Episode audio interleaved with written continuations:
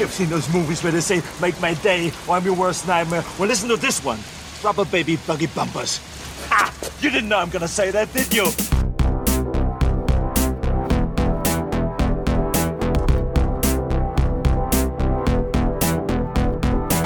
Your move, creep.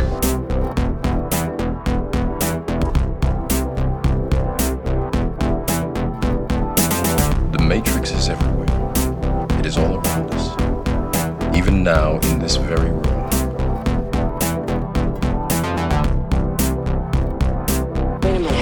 Wait a minute, Doc. Pa, are you telling me that you built a time machine? Out of a DeLorean?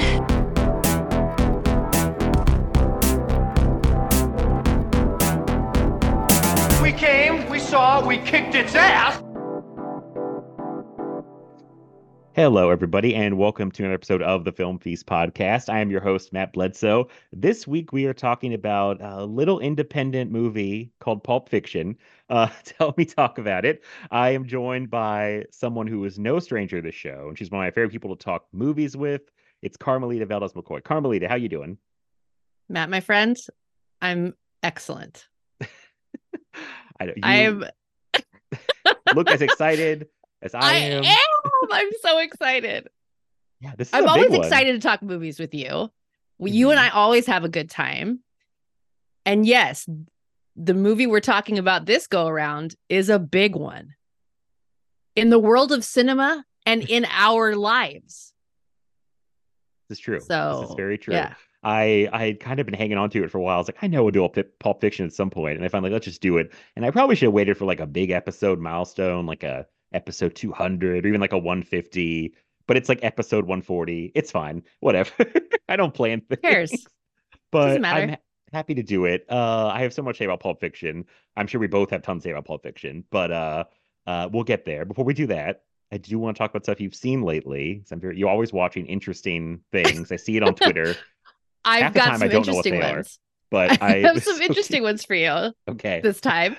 I have a couple, and I didn't do this on purpose, but both of these movies fit really well with Pulp Fiction in terms of just being kind of maybe you were pulpy. Like the Pulp Fiction like they're mindset. I don't know.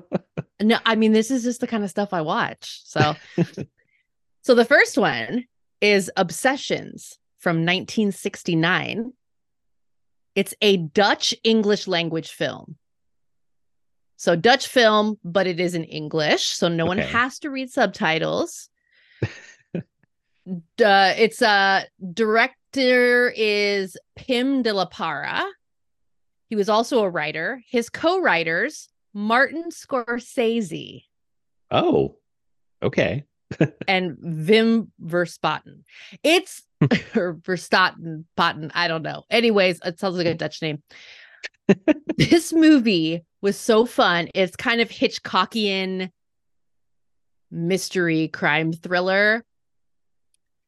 This medical student is renting an apartment.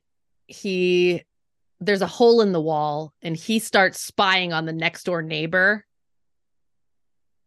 And he's drawn in by this guy having vigorous sex with some woman on a bed that's purpose, you know, just coincidentally, it's positioned right where the hole gets like a perfect view.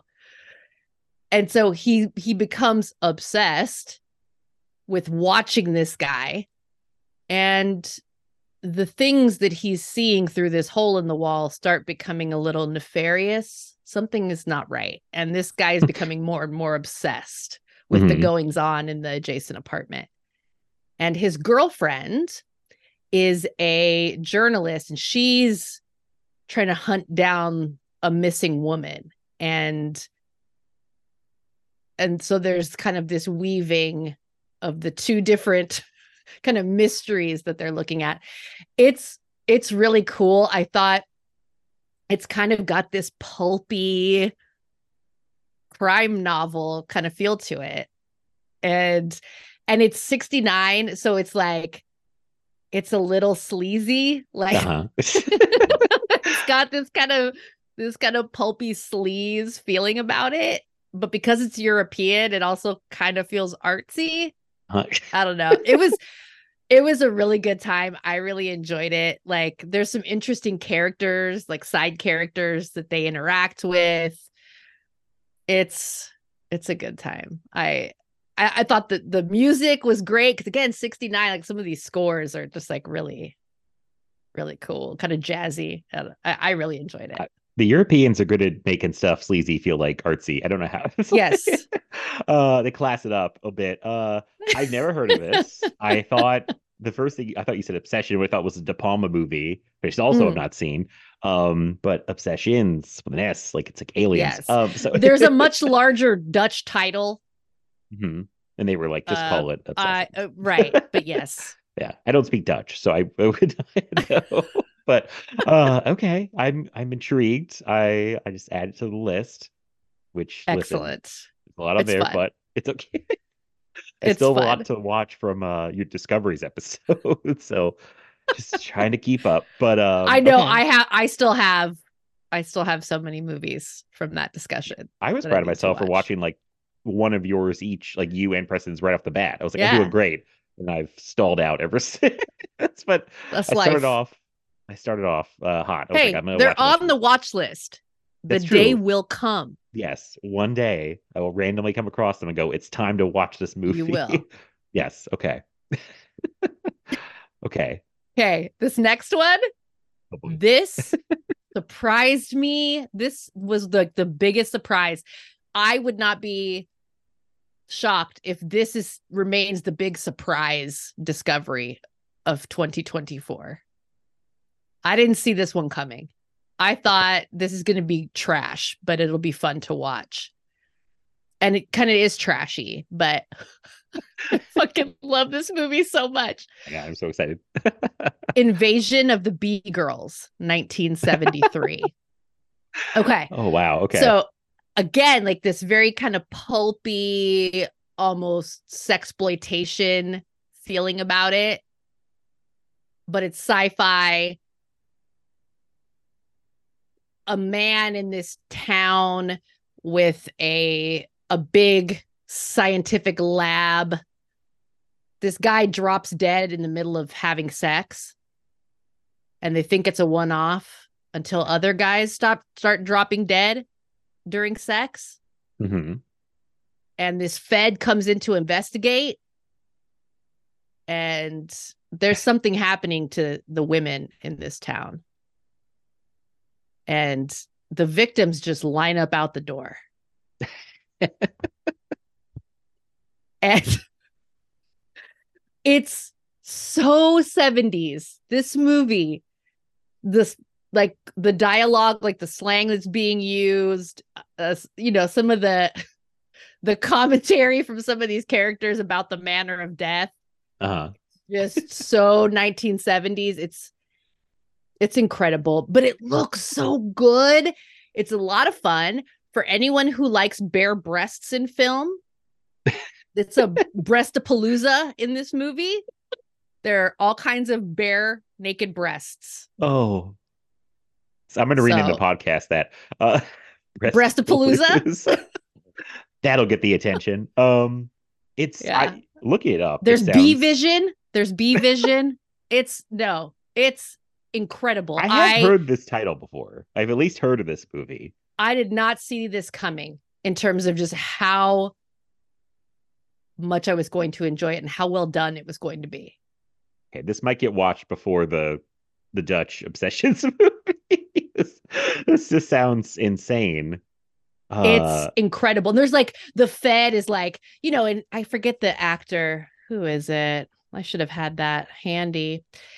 It's like, you know, this guy with the cleft chin and the chiseled jaw, and you know, he has to like, he's like a federal agent, and he's just investigating these deaths. But then he like thwarts an attempted rape, and he's like, you know, kicking like five guys' ass all at the same time. And it's incredible. Okay, I love it so much. That sounds like a fun time. That sounds good. Yeah, William Smith is the name of the actor. Oh, okay. Like I recognize him, but it's like I never would have come up with his name on my own. Where did you watch this? Because I had not seen it available anywhere. Oh, where did I watch it? It might have been Mubi. Oh, okay. Midnight Pulp. Might have been one of those. Oh, it said it's on Prime and on Freevee. Which yeah. Is like, oh, Prime's yeah. It's like, on MGM. It's on MGM Plus. It's on Prime. It's on Tubi. Yeah. Okay, I was looking at the wrong thing first. Okay, everybody, Invasion of the Bee Girls. Watch this movie. That's the takeaway from this episode. It's like watch Invasion of the Bee Girls. It's amazing. Oh, okay, you really sold that one. What else do you have? I love it. That's all I'm gonna give you. Okay. Because I could go on and on. You can't top Invasion of the Bee Girls. Yes. Okay. All right. I'm gonna go from bad to good. So, I don't like to be negative, but I watched a giant piece of shit that was called it was Exorcist Believer. Did you see this? I did see it. Did you? I went and saw it in the movie theater. Oh, did you? What did you? I don't know what you thought of it. I don't think I heard you talk about it. I can't remember. I didn't talk about it much. My feelings are complicated. I'm a sucker for exorcism films. Right. In general, I love a demon possession film. I love films about people being possessed by demons and other people trying to exorcise the demons. Like Pope's Exorcist, I've already watched it 4 times. I did really enjoy that. It just came out last year. I need to watch it again. It's on Netflix, right? Yeah. So I love that sort of thing. So there were things about it, especially like the first half of the movie, that I actually was really enjoying. Yep. It was the exorcism itself. Mm-hmm. It was a big letdown for me. We sound very aligned so far. I should walk back. Big piece of shit. That might have been too hard. No, I mean, a lot of people agree with you. Yeah, and I feel bad because I know there's people that like it that, you know, like I think Lindsay and Hayden and Mark, I think all thought it was like at least okay to good. So I don't know, a piece of shit might be too hard. But I just was like, and everyone said the same thing. It's like kind of has you for the first half. Like it's interesting. And then it just like falls off a cliff. Off the rails. Like could not believe how hard the movie just turned off the road and drove straight off the cliff. Like, yes. And it feels like it is like precisely the moment when Ellen Burstyn is brought into the movie. And I felt very bad for Ellen. I hope Ellen Burstyn got paid. I really hope she got paid because I hope she wasn't under duress, like held hostage and made to do it. That's what, you know? I hope not too. Ellen, are you okay? Blink twice if you need help. Like, I thought what they did with her character was borderline shameful. Like it was such a waste. Like I didn't understand. Like, I don't know. It was just ridiculous, I thought. And then it just goes off the rails. And yeah, the exorcism is like, should be the most interesting thing. And it's very boring. And I hated the way the movie looked. I thought it was not a good looking movie. Like it just looked very blah to me. And like, it just was like, I don't like the way this is shot. It's trying to do this thing with like different religions doing exorcism together, which should be interesting, but somehow it's not. I feel like it's not. Yeah, I'm not opposed to that idea. Yeah. No, I like the idea. I just think it's done poorly. Yes, it's the way it was executed that was the problem. The idea kind of makes sense if you're doing this in 2023. Right. It's actually really cool to like show that like, and exorcism is not just a Catholic thing. Right. There are other faiths that have some beliefs around this sort of thing and their own approach to it. So, that wasn't a problem. The idea, the execution, the real bummer. It felt very messy. And I was like, they didn't even explain what they were doing. I was like, wait, what's going on? Like, I don't know. It was just weird. Like, it starts off like, okay, it's a promise. Then, like, it just, I don't know, has to become like this thing that's trying to bring in the original movie, and I don't know. It's a real. I was telling who was it? Someone like, what a cursed franchise! like I know it had one good sequel, I think. Randomly, the third one. Oh no, I'm in Exorcist 2 Defender, right? I stand alone. I'm sorry. I know that I'm like, you know, the only person who likes Exorcist too, but I do. Oh, I mean, that whole thing, that aside, sorry, I know you like to, but that whole weird thing with the two different movies or cut. I never understood, like, the Dominion thing, the prequel thing where they basically had to do the same movie twice. Oh, like, yeah. No, those are weird. Yeah. I've heard the show's good. You know, I don't watch TV shows. I didn't think this was as bad as the Dominion one. I don't think I've actually seen it, honestly. It's been... I have. No. I have. Oh, I didn't hate it. I think I went in with very low expectations. So, and I just love exorcism movies and demon possession movies so much that I was able to kind of walk away trying to cling to those aspects that I actually thought were well done. Yeah. But Yeah. Also, didn't find it very scary at all. Not at all. Not, yeah. Some, there's a lot of problems, but I've said my piece about it. I just did not really enjoy it. So skip that. Go watch Pope's Exorcist again. Yeah. And it was so funny because I put it off because it hit Peacock, and then but it was like Christmas time, and I was like, why don't we watch Exorcist Believer at Christmas time? Like, and then the new year came. Oh, that's the difference between you and me. Oh, yeah. I just wasn't in the mood. I was like, eh, and like nobody had anything to say about it. And then I think I literally said, no more 2020. Like, the new year came, and I said, I'm not watching any 2023 stuff. I already binged all the 2023 stuff. I did the top 10. And then for some reason, I was like, I'll throw on Exorcist Believer. Like, after I said no, and then sure. I had a terrible time. Okay, we'll move on from that. Another movie that, was not nearly as bad for me as Exorcist Believer, but a huge disappointment based on the people involved. I'm very curious if you've seen this. A movie called City Heat from 1984 that has Clint Eastwood and Burt Reynolds together. I have not seen this one. I know that doesn't make any sense because I love Clint Eastwood and I'm obsessed with Burt Reynolds. But no. That's why I thought you may have seen it. I was like, I know at least you love Burt Reynolds. But it's 84.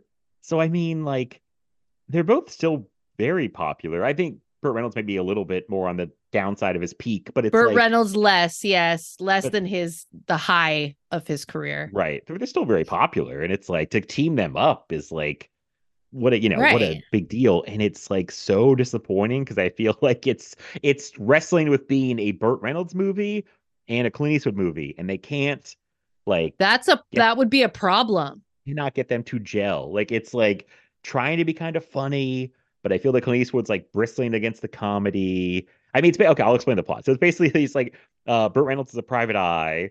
Clint Eastwood's just a cop still. They used to be partners, but they don't like each other anymore, and they have to team up to investigate a murder. And it's set in the 1930s, so it's a period piece. It's kind of like the first season of True Detective. I guess so. I haven't watched True Detective, but. I know. It's a TV show. You don't watch TV. You don't watch TV. I know. I don't know what's going on with TV. What's the Soprano show I'm hearing about? No. I know. I hear it's like the shows I hear all the time. Watch True Detective, or at least the first season of True Detective. You don't have to apologize or explain yourself. Okay. You don't watch TV. That's nobody's business. Thank you. I know. I just who has the time? But they they're like rivals. It starts off really fun because they end up in the same like diner, and Burt Reynolds is getting into a fight with these guys, and Eastwood doesn't want to help him, and it's like then he jumps in. It's like so it's like a funny opening. It's like this could be fun, and then it just kind of like meanders along. Like it just doesn't ever have any kind of like direction. Because they feel like they're just at odds with each other. Like it's not like on paper it sounds fun, but I feel like they can't coexist in the same movie. It's like no. And that might be why I've never tried to track this one down or never seen it, because the vibe of a Clint Eastwood movie and kind of his persona clashes so hard with the vibe and persona of Burt Reynolds. Both of them guys with a very strong persona that kind of pervades all their movies. Yeah. And those are not things that mix. Yeah, it felt like maybe a clash of egos, possibly. Sure. I think I read something where somebody got the original director fired, and the original director was somebody. Oh, Burt Reynolds also got hurt in this movie pretty badly because he had a broken jaw, and then he had to get his jaw like wired shut, and it was on liquid diet. He lost 30 pounds. So I did sort of notice they put him in like big suits and jackets, and he looked thin anyway. Bulky clothes. They were trying to like hide him, and so that's not fun. And they and Eastwood only agreed to do the movie that he'd be paid more than Burt Reynolds and his name would appear first. Of course. I am trying to find out. So it was somebody like notable who was going to write and direct. Blake Edwards was going to do it, and then I think he either left or got fired. So it's a movie with like a whole bunch of problems, and like you could tell. I wish they kind of just gone the Burt Reynolds route and just kind of like funny, because then it tries to be serious sometimes. It doesn't feel right for the movie. I randomly had this Blu-ray I bought it at a 7-Eleven like years ago. That sounds like a 7-Eleven Blu-ray. The movies you buy is what they're called, and they used to have them at like the front, and they had a bunch of random movies. Some things were like out of print or hard to find. And I think the City Heat Blu-ray is like kind of hard to find, so I'm kind of glad I grabbed it for like $5. I just pulled Blu-rays off the shelf, and I was like, I gotta watch. I'm trying to be better this year about pulling off Blu-rays I own that I have not watched, and that was one of the first ones. But it was disappointing. I mean, it wasn't the worst time, but it was just kind of like this should be better. So sounds weird. Yeah, but not good weird. Yeah, no, just like this didn't work. You know, it's like this just did not work. Okay. Favorite thing I've watched, I'll bring up, but not favorite, but like these things, my favorite. A movie with our boy Michael Douglas. I don't know if he's our boy or not, but I'm thinking of Fatal Attraction. We really enjoyed talking about him. We did. We gave him a lot of shit on that episode. We did. This is Michael Douglas in like good guy mode, which is weird for me because I'm used to him being. Oh, it's The Star Chamber. I didn't say the name of the movie. And we called The Star Chamber, directed Peter Hyams. That listen to this Matt Bledsoe hound for justice premise of this movie. Frustrated with a legal system gone haywire, a secret society of judges hire hitmen to snuff out criminals who escape court injustice over a time what's the word? When like, oh, the evidence wasn't put in right. A very small ticky-tacky, like little stuff like that. And they get the whole case is thrown out. So it's this group of judges that get together and have like a secret society. When somebody gets off on a technicality is what I was trying to think of. They basically send somebody to kill them. And Michael Douglas keeps being involved in these cases where it's like, he's the judge and he's getting frustrated because like, he knows like this is bullshit, but he has to like, he's trying to stick to like the letter of the law. Like, oh my God, my blood was boiling because it was like, it was like two cops follow this guy. Cause there's been someone like mugging and murdering like old women in this neighborhood. And they follow a guy who like, basically they're like, he did it. We pretty much know he did it. And they followed him back to his house and he throws the gun into a garbage can outside his house. I'm like, shit, we can't search the garbage can because that's like part of his property and it's illegal search and seizure. It's like, the guy's like, wait, here's what we can do. The garbage truck's coming. So we can wait till the garbage man throws it in and then we can grab the gun. And then it goes to court and the guy's lawyer, the murderer's lawyer is like, where did you take the gun out of on the garbage truck? Because you took it out of the bin before it was tossed with the rest. That doesn't count. And so Michael Douglas is like, he's right. There's precedent. And he has to let this guy go, even though they're like, we know this guy killed these people. So I'm just like, God damn it. Someone needs to stop. So I'm like, somebody needs to make this right. Where is justice? I was screaming. And then there's like one where there's like someone who they get pulled over on like, I can't remember why they get pulled over. Like two guys in a van get pulled over for some reason. But then the cops are like, I think I smell marijuana, which is kind of bullshit. But then they find stuff that leads to like child murder and I won't say more, but so like that kind of stuff where then that gets thrown out and Michael Douglas like, this is bullshit, and like he's hanging out with blanking on his name, Hal Holbrook, who is like been a judge too forever, and he's like always chill about these people getting off, and Michael Douglas is like, how are you so he's like mad. He's like, I am so frustrated with the system. How are you so calm about this? And like, he's like, I'll tell you later. And he's like, no, tell me what's going on. Like you're hiding something from me. So he tells him about the Star Chamber. I don't know why it's even called that, but like the secret judge society, and they let him in, and like, and then they kind of, he finds out how this all works and what's going on and how these judges like get things brought to them where they're like, this guy got off on this technicality. And it's like, they vote to, I guess, kill him or not kill him. And then of course something goes awry, like right away. That is, somebody else put on a podcast recently was listening to this movie. It was like there's not enough time Michael Douglas being in the group. It's like he gets in the group, like one thing happens, and then immediately the system is like gone haywire. Like something goes wrong with their system.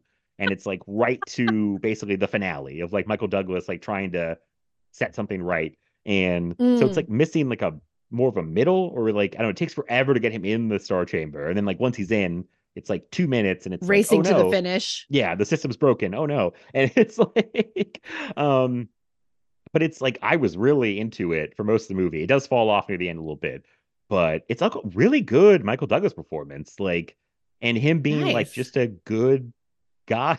Like, he didn't have sex in the movie? He does not have sex one time. Oh, wow. One time. He's too stressed about the injustice going on. I feel like at one point his wife is like trying to come on to him, and he's like, no, I've seen too much. Like he's like, oh, I have to see this. Yeah, a movie where Michael Douglas doesn't have sex with somebody? And he plays just like a good guy. It was crazy. Just I was like, this just a nice guy. Completely against what I think of Michael Douglas as. And like, yeah, I thought it was pretty good. Like the how he wrestles with all this stuff, and it was a really good performance, I thought. Peter Hyams, a very good director, underrated, I think, like a journeyman director.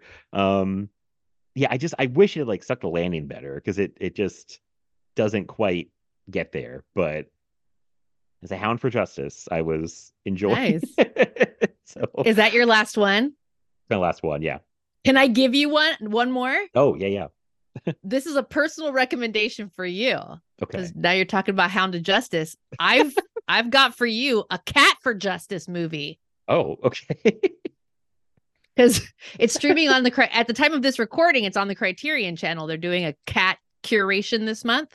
Okay. And it's The Shadow of the Cat. It's a Hammer film from 1961. And it stars Barbara Shelley, Andre Morel. This movie is so fun. It's, who's the director? John Gilling. Uh-huh. An old woman and her old gold digging husband and his greedy family, and the greedy servants, they kill this old woman for an inheritance. And the only witness is her tabby cat, Tabby. And these ratfinks think that they're going to get away with it. They're all in cahoots. Tabby saw everything. And Tabby's not having it. And the cat is going to see that every single person involved in the conspiracy goes down. Oh my God, this sounds amazing. I read the description. I was like, I have to see this. And the house cat seeks revenge. And the people in the house, like they're, it's the cat is kind of stalking them and, spying on them, but it's their guilt that's really heightening the tension in the house. The cat really unnerves them because they all know what they've done. And this could go horribly wrong. But yeah. Tabby, a cat for justice. The Shadow of the Cat. This does sound like a good time. The cat. You would enjoy revenge. It. Oh, okay. No, because it's not even just revenge, but it's like, no, Tabby wants, I don't want to spoil the ending or anything for you, but it's like, no, Tabby will not rest until the full truth comes out, and everybody involved pays for it. All right. There will be justice. All right. That's I can't wait. I never heard that before. That sounds very fun. That sounds like a good time. You'll dig it the most, friend. Probably, yeah. And I see it's an hour and 18 minutes long. Oh man, couldn't get any better. And then that is all. Oh, okay. Well, thank you for that bonus recommendation. You're welcome. So, that's just for you. But everyone can enjoy it. Now everyone can hear. But you were talking about Hound for Justice, and I was like, oh, wait. I've got something. There's a cat along with the hound, the cat and the hound. Yes. Okay. All right. Well, yeah, I don't have anything else. So I guess time to talk about Pulp Fiction. Let's do this. Okay. This is a moment 30 years in the making. I know. I should mention it's the 30th anniversary. Well, it's not quite there yet, but this year is the 30th anniversary of Pulp Fiction. I believe it was released in October. Without looking, I feel like that sounds right. Won the Palme d'Or at Cannes. I forgot when Cannes takes place, that in May or something. Like, I mean, so, you know, 94 in general, 30th anniversary of Pulp Fiction. We're a little early, but hey, we're here. At this point in my life, a few months is like a blink of the eye and it's gone. Oh, I know. Yeah. So it's 30 years. Just say it's 30 years. It's fine. 30 years. We're celebrating 30 years of Pulp Fiction. So, I mean, there's a lot of anniversaries of a lot of, we talked about this before off mic, but there's just a lot of like big movie years that are celebrating anniversaries. 99, 94. I think 84 is a pretty good year. I think 89 is okay, but I was like, yeah, mostly I'm thinking 99, 94, 84.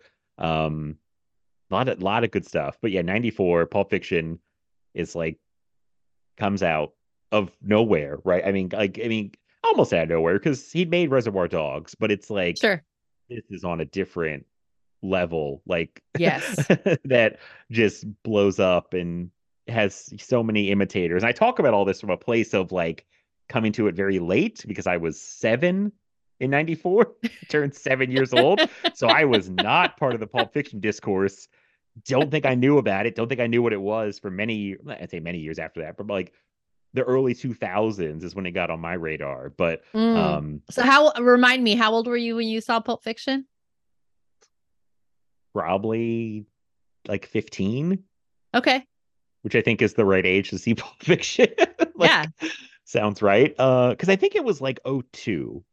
I want to say. It's one of those things I should remember more, but it's like a very like, I can tell you the whole thing. I went with FYE, a chain that I think still exists, kind of in malls. And I went to an FYE and I saw Reservoir Dogs on TV at a friend's house. And then I went to FYE and bought the DVD, which was like those cool DVDs that had like a different color for each guy in the group, Reservoir Dogs. Oh, yeah, I remember that. You could pick, I think they had like everybody except who didn't get one, like Mr. Blue, I think didn't get one, maybe, or somebody didn't get one. And I remember being like, that's sad for that person. But I ended up with Tarantino. So I had Mr. Brown. I think it was the only one that was there. But because I just, you know, it's fine. But I would have picked like Harvey Keitel or, you know, Tim Roth. But, you know, I was like, picked Tarantino. I was like, cool, this is it. And those extras on the Reservoir Dogs DVD were like life-changing. Like I was like, I'm hearing about movies in a different way for the first time, watching the stuff. He's talking about so many different movies on those extras. And there's so much, like, it's so full of information. And I'm like, oh my God, I love this. And then I feel like, I'm like, wait, he has another movie? Because we're still Kill Bill at this point. So there's a big gap. It's, you know, it's Pulp Fiction, Jackie Brown, and then a big gap. And I'm like, wait, there's more? And then I find Pulp Fiction. And then my head explodes, because I'm just like, oh my God, this is like, I love this way even more than Reservoir Dogs. And I was like, this is like game changing for me at like 15 or 14 or 16, however, somewhere in that range that I was. And yeah, then it was just like, oh my God, I want to make movies. Oh my God, I want to find all these movies he's talking about. Like, you know, John Woo, and I think about John Woo, that's a like Truffaut and whoever else he's talking, Melville and all these other Godard and these like 70s and 60s exploitation movies, and more 80s Hong Kong, which he took a lot from, and like stuff like that. So there was just so much like, he gets a lot of crap, but it's like, he's very good at like telling you the influence. I don't think he's like ever really trying to pretend that much that he made stuff up. Like, he'll tell you where it came from and like tell you what he's ripping off. But it's like, he was always like ripping off stuff, I felt like, that other people just weren't talking about and weren't really like, it wasn't the hot thing to rip off. So it wasn't like, you know, and he's melding them all together. So it was massive. Like, it was pretty massive when I found that 1-2 punch of Reservoir Dogs and Pulp Fiction.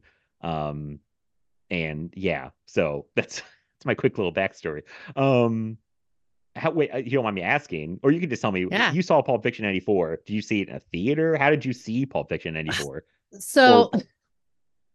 I think I actually ended up seeing it the next year. So here's what happened. I think I was able to see it the next year. So '94, it's in the theaters. There's all this kind of buzz as people are seeing it, and you know, some of it's really good buzz that people's minds are blown, and some of it's controversy because, you know, no one had ever seen something like it. Was different.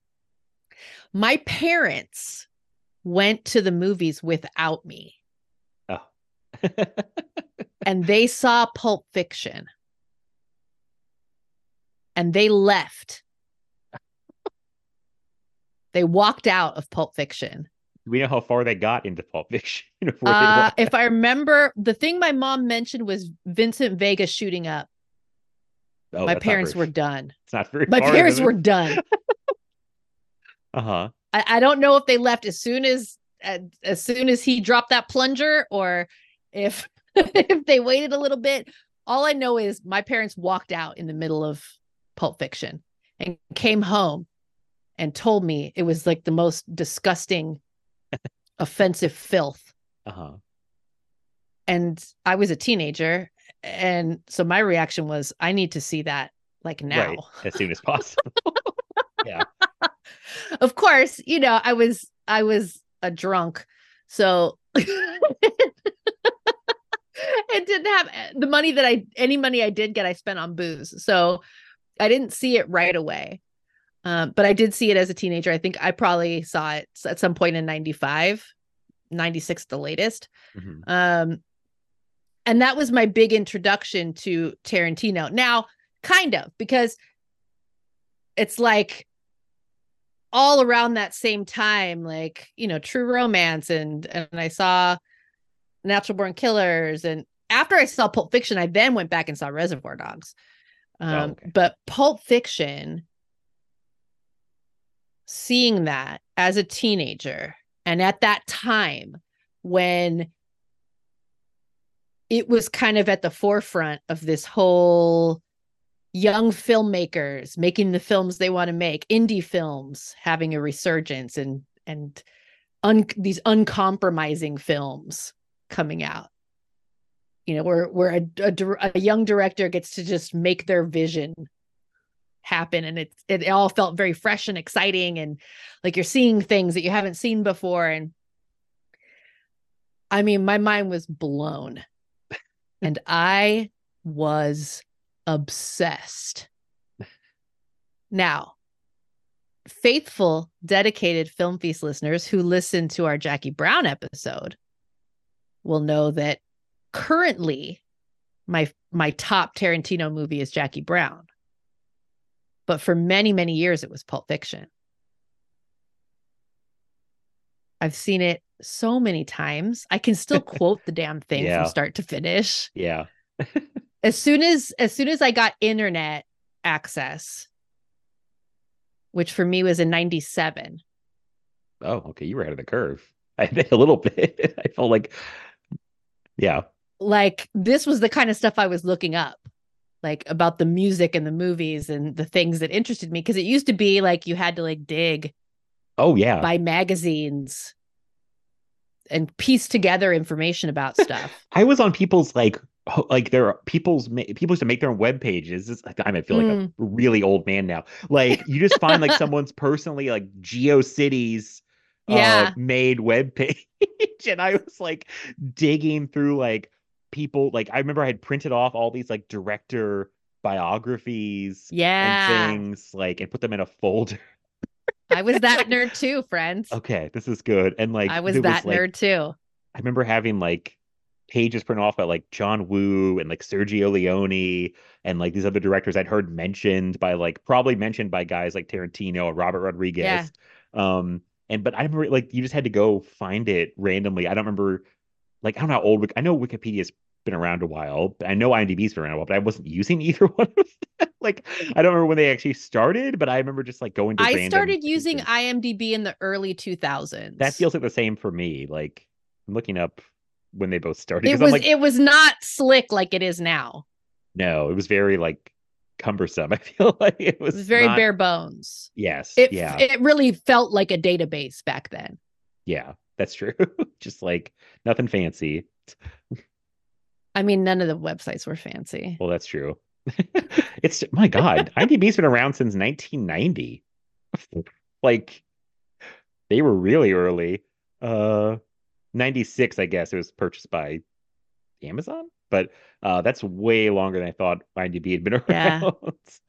Yeah. But yeah, I don't remember like using. I just was like Google, and Wikipedia's around 01. So okay, so yeah, I was just like finding stuff. It was like the Wild West, and I don't know if people were accurate or not. Like, you know, it's just kind of like, I don't know. I'll just take this guy's word for it and print it off, like my little folder of director biographies. Once upon a time. I know. These kids know how easy they have it now.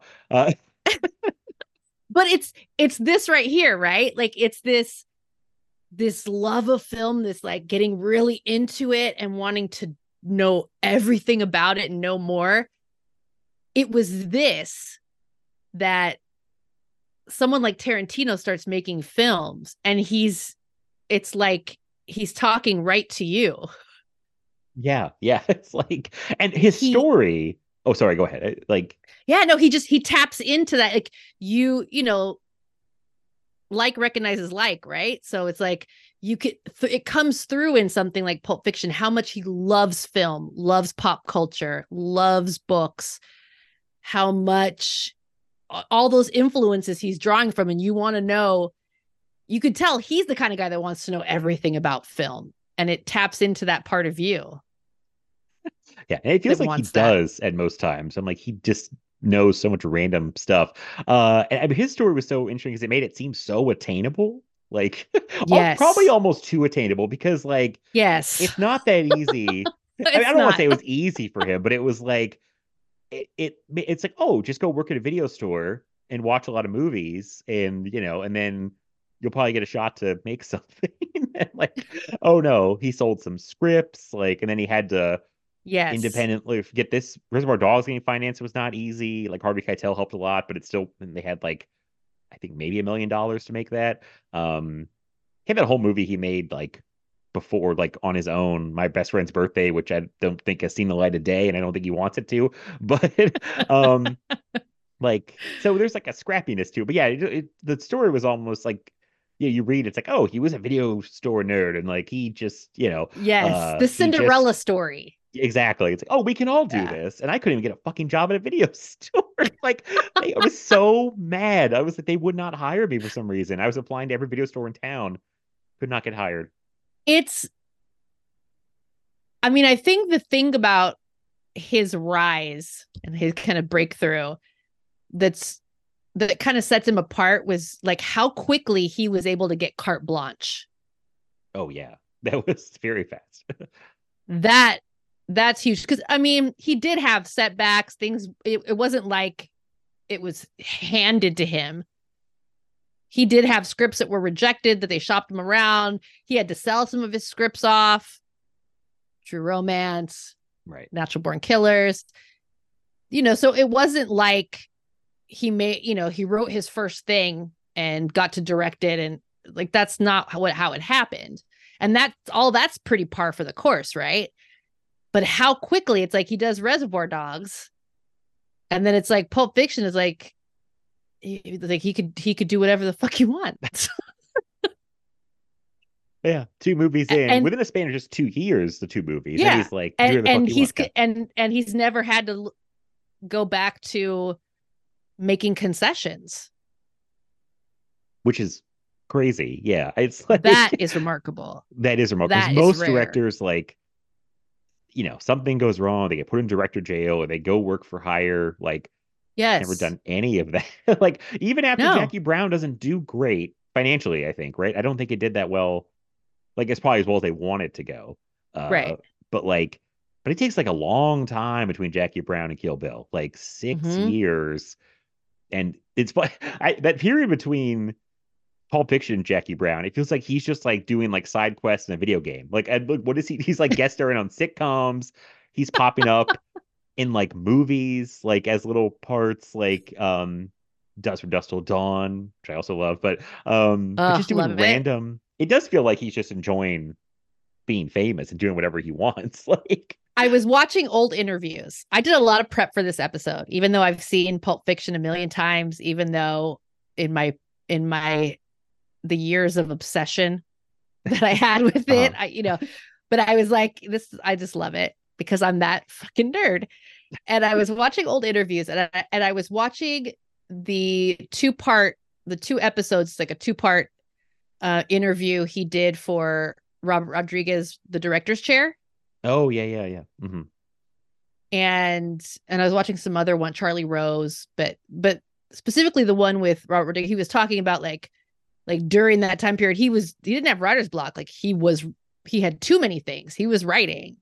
It's just nothing that he was ready to put to the screen, right? You know, yeah. But that's been his thing forever. I feel like is he's talked about projects that don't happen, or he can't decide what to do next, and he. Then he just puts, I guess he has that luxury, but it's just funny how he's like. Again, yeah, that's the remarkable thing is that he can get away with that shit. Not putting out a movie for a few years, getting to do whatever the hell he wants, not having to make any concessions or, compromising. Yeah, it's remarkable. I'm sure he's talked about this at some point. I can't remember, but I imagine it's very, probably scary to try to follow up Pulp Fiction. It would have to be. It was so huge. It was one of those like before and after kind of movies. It's like there's before Pulp Fiction and then there's after Pulp Fiction, and all of the films after that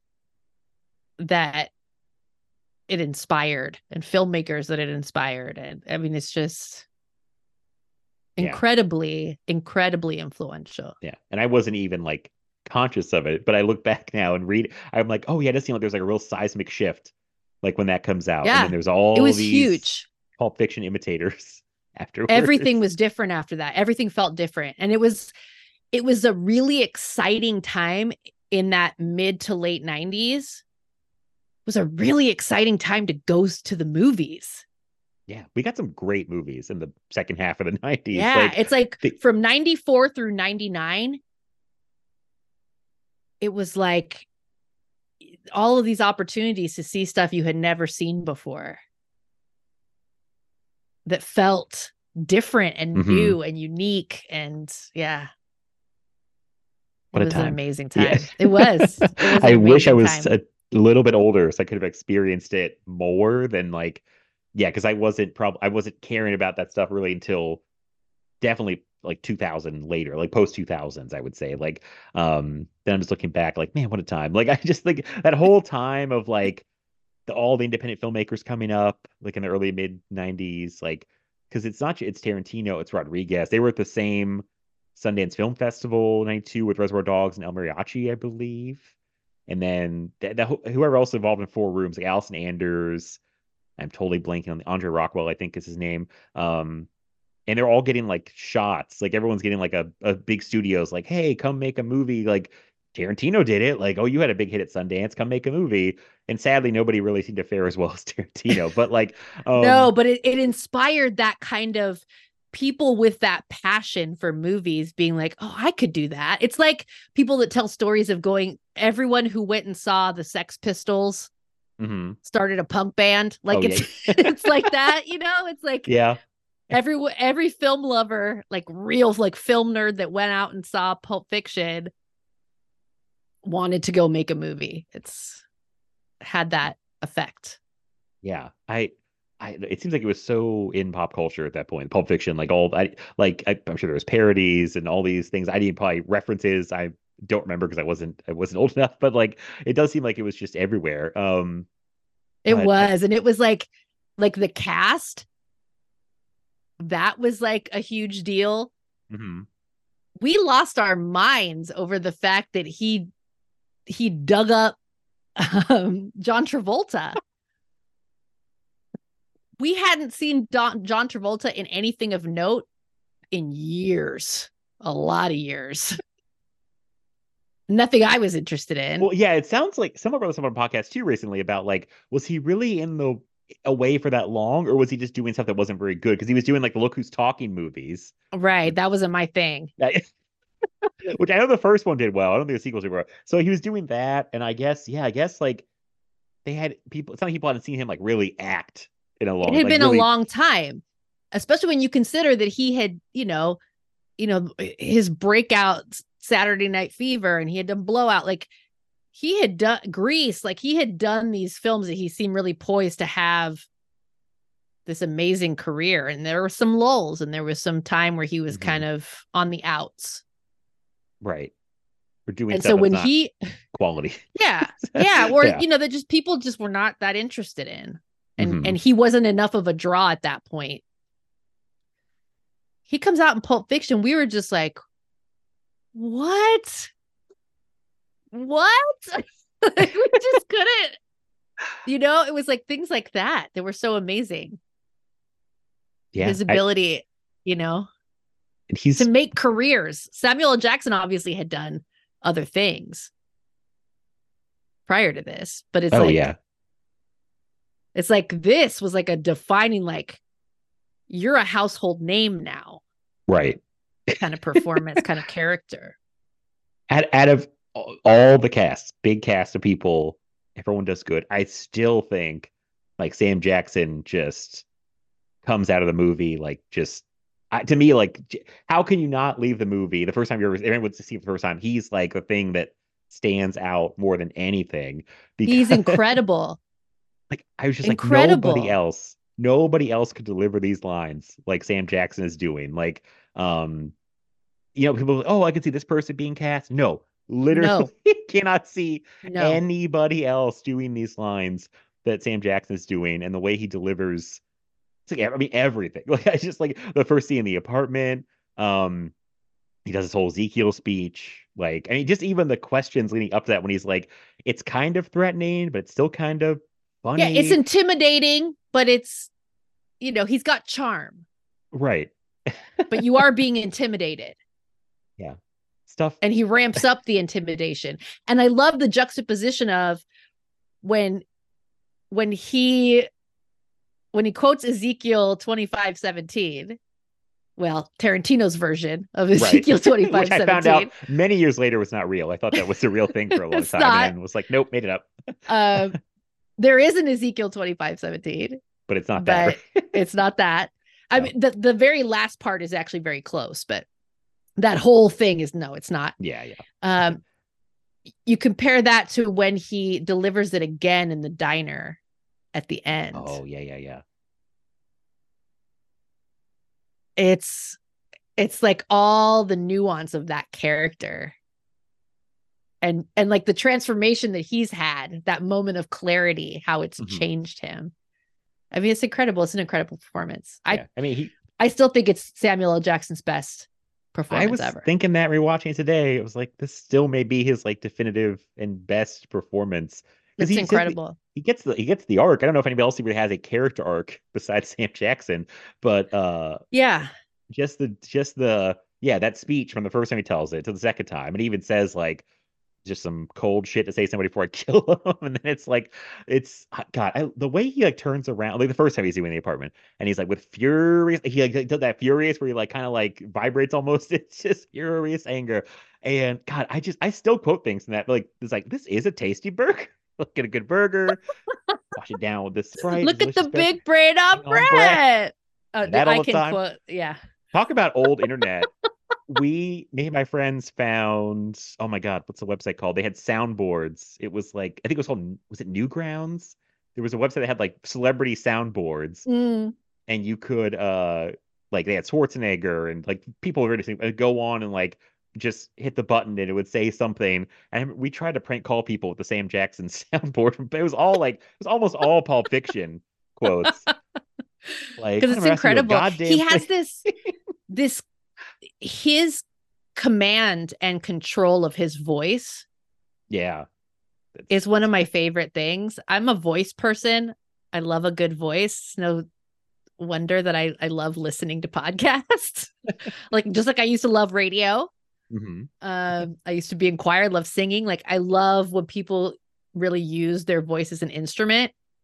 And yeah, he gets like the way he delivers those lines. It's just, it's so good. Yes, he does kind of get a little shouty, but it's just right. It's just right. I feel like it fits for what he's doing at that moment. Yes. Yeah, he's so good. This is just the best. His stuff I heard throughout the whole movie. I am curious about theirs because I feel like this has been a talking point with Pulp Fiction for a long time, and I felt the same way. How do you feel about I guess break it down by segments? I have always thought the Bruce Willis Butch segment is like my least favorite sequence. Really? Yeah. Always been my least favorite. I used to it's funny for a movie I said it was my favorite movie of all time, gave it 5 stars, and I had a sequence where I was like, I don't really like that sequence because I don't. It's mostly the minute he jumps out the window and gets in the cab, that whole part mm-hmm. up until he gets back with Fabian in the hotel, and that whole chunk when he leaves the hotel and goes to the apartment, I'm kind of back on board. The whole little bit. The cab and the hotel where they're just talking about potbellies and all that stuff. When I was younger, I was like, can we just get past this to the good? I think I wanted to get back to Sam Jackson and John Travolta so bad that sure. It definitely ramps up when him and Ving Rhames are like, it does. Yes. Going through what they're going through. But now I'm much, I just accepted it. Or I don't know. I kind of enjoy it more. I don't know her. Oh my God, what's her name? I should know. Fabienne, that girl is like her performance is like so weird to me in a way that now I think I like a lot more. The character of Fabienne is watching it this time. I think maybe because I'm old now, was a little.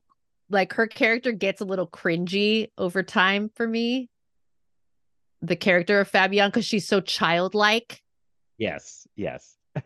and very intentionally so. But I also see she very reminiscent of those 60s French films with the wafy right. little pixie girl with the little cutesy voice and the alluring eyes, and it's just very much that. Yes. Maria de I enjoy that segment. I feel bad I did not know her name off the top of my head, but I like it more now. I think it's the kind of a stop the movie hangout type thing, and it's like I feel like he's going for a French New Wave or something where it's just people yes. kind of having a conversation yes about. I was about nothing, but it's whole, very that a couple in a hotel room. Yes. Talking about pancakes, having a conversation. Belly. Yes. At the time when I'm younger, I'm like, Jesus Christ, what are we to get back to the action? Let's go. Come on. Very impatient. So you get back on board. Get back on board. Basically when the shit goes down, when he sees, when he gets to the apartment and he kills John Travolta. And then when he hits Ving Rhames with the car, and it's like, oh shit! Vincent Vega, what are you doing? Yeah, leaving your gun. Move. Very rookie move. Which I was okay. Can we, real quick? Can we talk about this side? Yeah. Can we just kind of as an aside? Vincent Vega, kind of inept. Yeah, he's. I thought he was so cool, when I was younger. He is cool, but and very he's laid also back. Kind of an idiot and kind of a fuck up.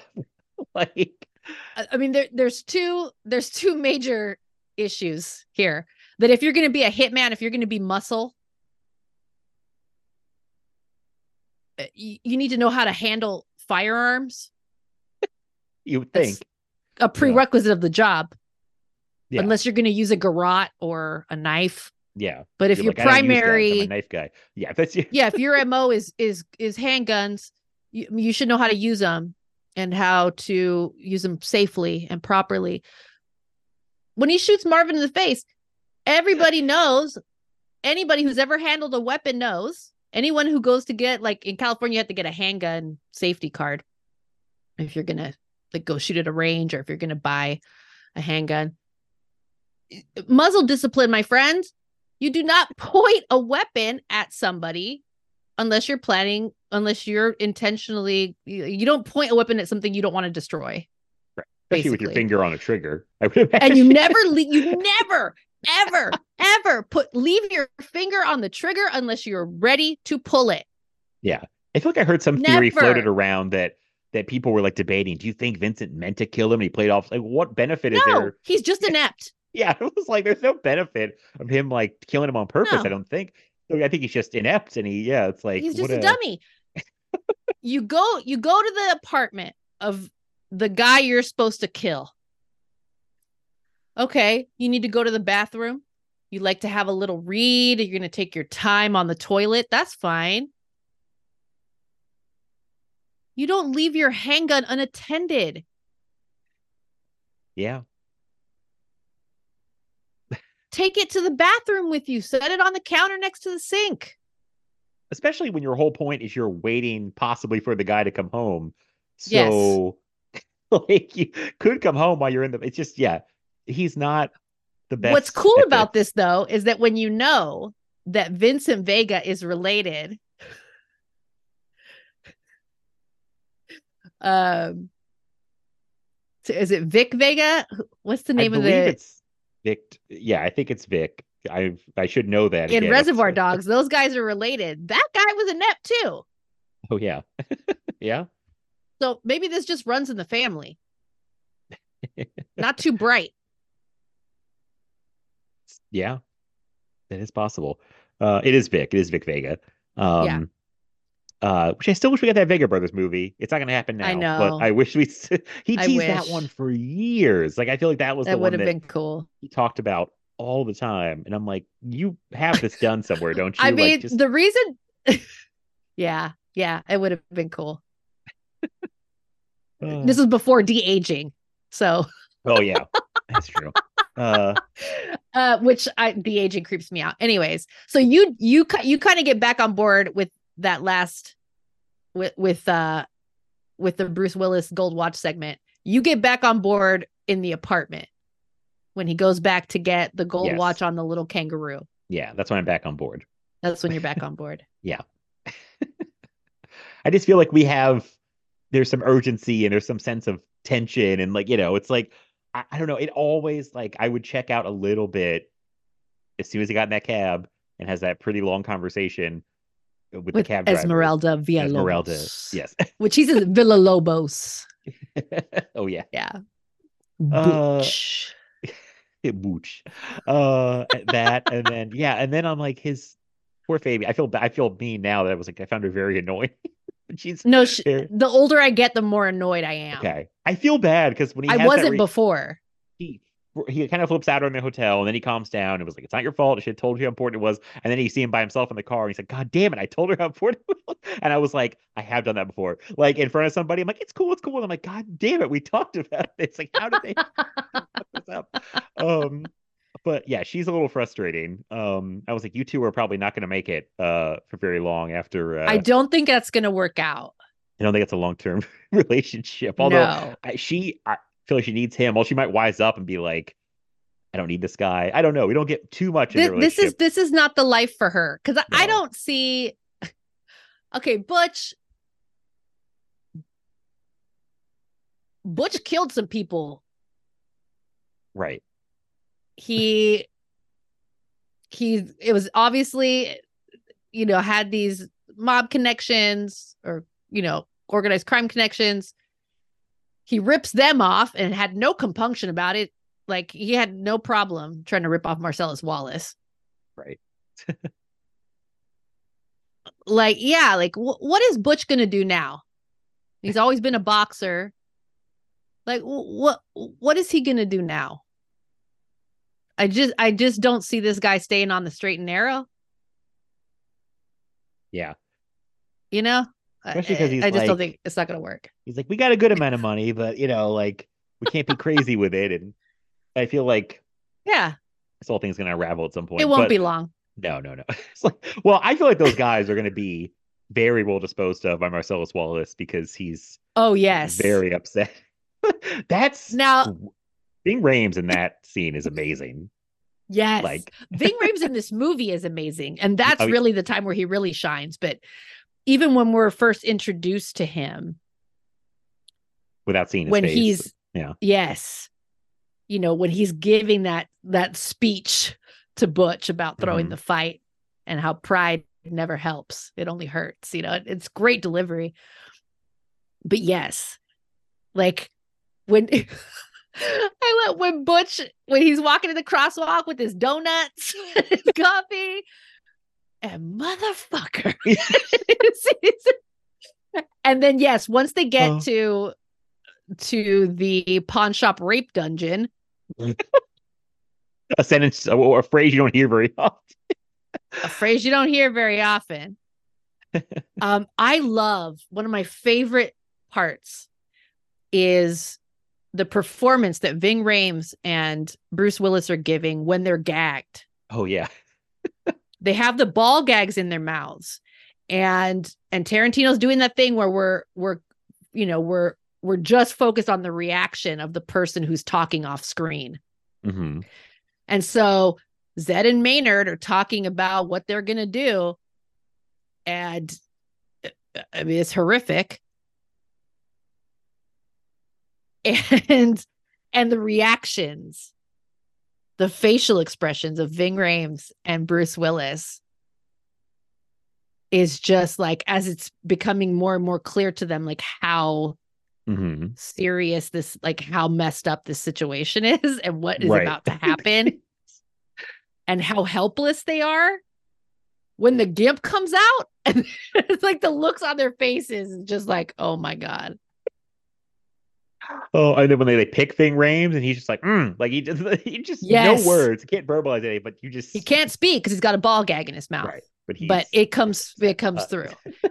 And then when he's rescued. Oh yeah. Talk about great voices. You like great voices. Ving Rhames. Oh, I do. He's got such an amazing voice for this stuff. Yeah. And his delivery of, telling what's about to happen to Zed. Mm-hmm. And then that whole, there is no me and you, and letting Butch know that it's squashed. He just needs to get out of town. I love it. Fair trade-off. Yeah. It's like, get out of here. You got 24 hours to get out of here. So yeah, he's great. Like I feel like Tarantino's very good at letting people shine, because he gives them great dialogue to say. Yes. And then I feel like people just relish it. Like get to say this stuff. And Pulp Fiction has these great characters, and all the characters have these great dialogue and all of these little idiosyncrasies and the personality of each of the characters. And that's a lot for the actors, to get to play with. It's excellent. I still think excellent. After all these years, nobody says his dialogue is good as Sam Jackson, though. Yeah. Sam Jackson still tops. I don't even know who's second. Sam Jackson's definitely number one. Christopher Walken telling the story of the watch, young Butch. Oh, that's one of the greatest monologues in cinema history. And becomes hilarious as it goes. Like I was going to see this in a theater 5 years ago or so. I never had seen it in a theater before, and I saw it in a theater, and that watch speech, when it kind of gets to the that's like the punchline, but your father head up his ass. It's it's just how many asses did this watch go through? And then he's like, and now I want you to have it. It's like, can you? Yes, that's the best. That where he talks it lived up someone's ass for 7 years. Right. Multiple. And then he's like, and here you go. And my friend I remember I had a friend who was dying laughing. He actually hadn't seen it before. And he was just like, it's just like, he was just losing it. He's like, he's giving this kid a watch that's been up somebody's ass. Hoot and hollering. Just the idea, I just when you think about it for 2 seconds, this kid sitting there hearing this insane story where it's getting more and more graphic, and he's using Christopher Walken using this ridiculous outdated racist language toward the Vietnamese, but still, it's like he's, well, he's telling it to a child. It's like the joke of it all. It's like, so he's talking, I mean, we have to like talk about this, right? Yeah, we have to talk about this in general with this movie, and anyone who listened to the Jackie Brown episode when we got to our rankings, this came up towards the end, the kind of bonus segment at the end of that episode where we started talking about this. Yeah. You know, when we talked about this before, I pointed out my discomfort now with Quentin Tarantino's Jimmy, that character, Quentin Tarantino throwing the N-word around like it's nothing. Mm-hmm. What I had not thought about, and I had just rewatched it too. But I think after that conversation, I was even more hyper aware.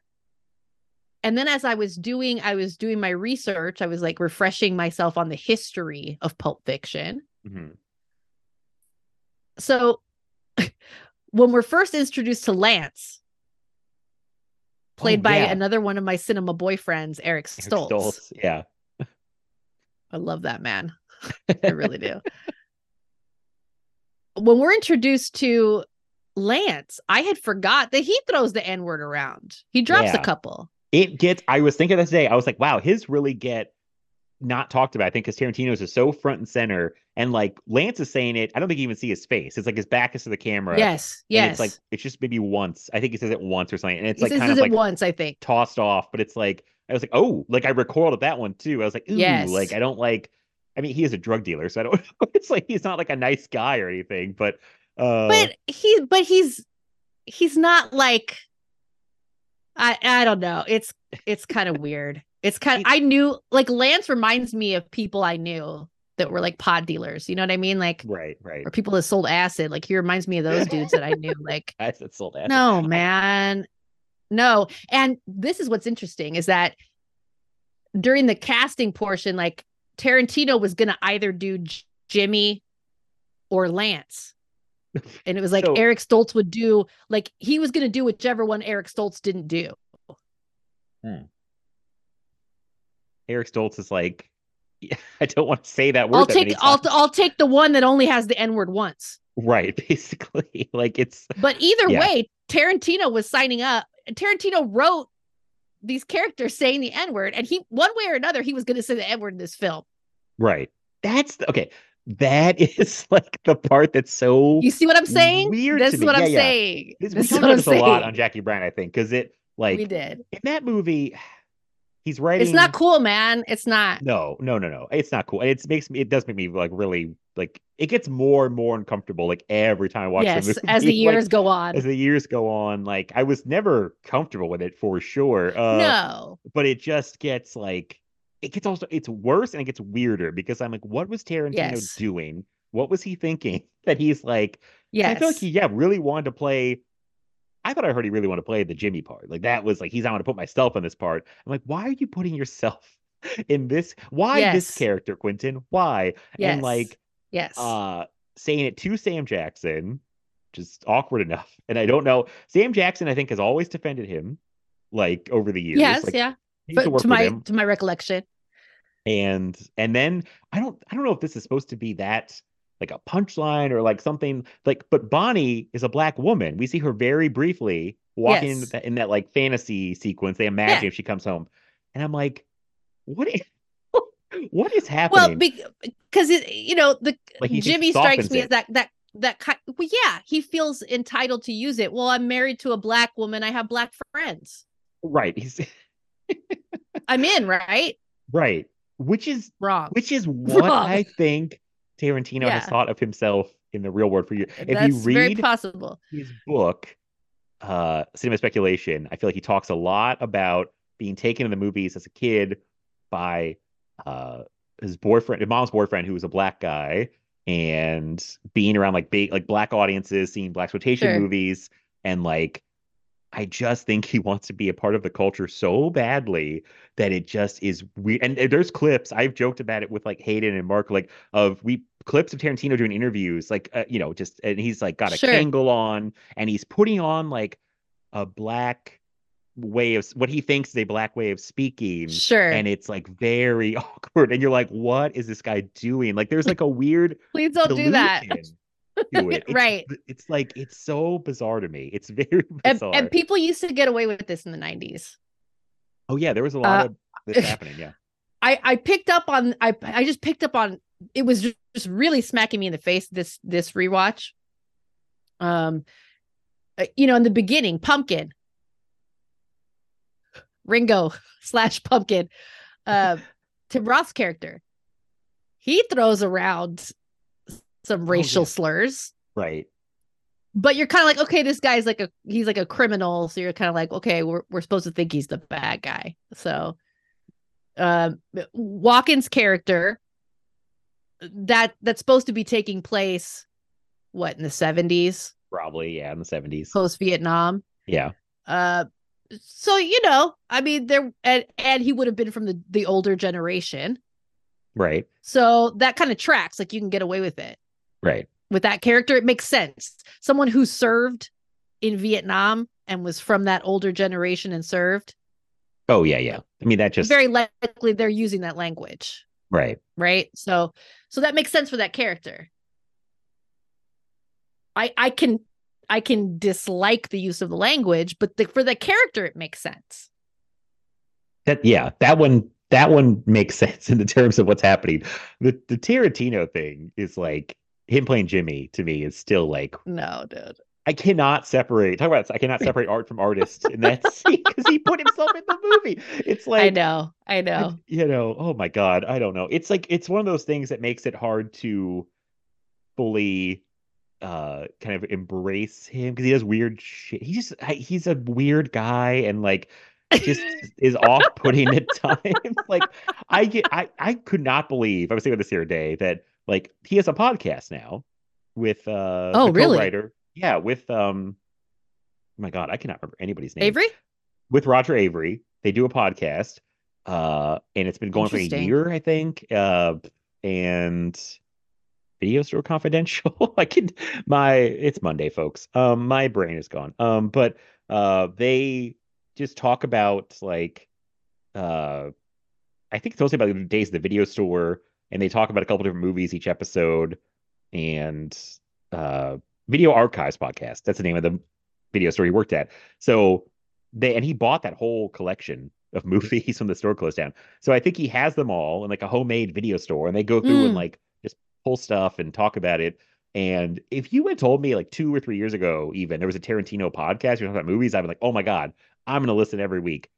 I've listened to like one episode of this show because I find him kind of hard to listen to now, like, which is funny because I listen to him talk all the time back in the day, but it's like, yeah, it's almost too much. But I mean, here's the thing. So I was watching this old Charlie Rose interview. Uh-huh. You know, he did an interview for the Charlie Rose show when Pulp Fiction came out, to promote Pulp Fiction, you know, and he's like young and, you know, exuberant. And I was like, man, I miss this Tarantino, like in terms of his persona and his presentation of himself and the way he speaks. Like I was like, man, I miss this guy. But, you know, nobody, we all grow and change and. Right. Yeah. And that's just the way it is. But yeah. Over the years, it's gotten more and more difficult for sure. He just does things where I'm like, you're weird, but I don't know. And then like, yeah, I don't know. And, you know, I mean, I'm weird. So I know. I sympathize, but. Sometimes he's like, this is definitely, people know about that. He's like kind of, what's the word? Like kind of full of himself at times, it feels like, or he's just like, just too much. Like, I don't know. I don't know how to describe it. Sometimes he's just like, yeah, like it was, what was it? It's a video of like him and, oh my God. My God, I'm blowing the story. I can't remember. It's him and like, I think Paul Thomas Anderson. And a singer from the 90s who had a song called Criminal. Fiona Apple. I was like, Fiona Apple. She used to date Paul Thomas Anderson. Okay, it was the two of them then. And I think she said, there's a quote from her that was like, being stuck in a room with those two talking about movies was like torture or something. I would have rather like, she was like, it was torturous. I'm surprised she made it out of there alive. No, I know. That's too much, I think. I like both those guys, and it sounds like it'd be fun, but I'd be like, this is overload. Like, it would be intense. He gets on a podcast. These are intense people. Yes. Yeah. I kind of relate. I feel like the brain like goes so fast. He's just trying to like say all the stuff. And sure, he has way better recall than I do, though. Because like, I may know something, but I'm here like, who is the name of it? He's like, Julian blah blah blah, he was on the show in the 70s for 2 episodes. Like, how the fuck do you who knows this? Like he's watching Pulp Fiction again for the gazillionth time, I really wonder, like,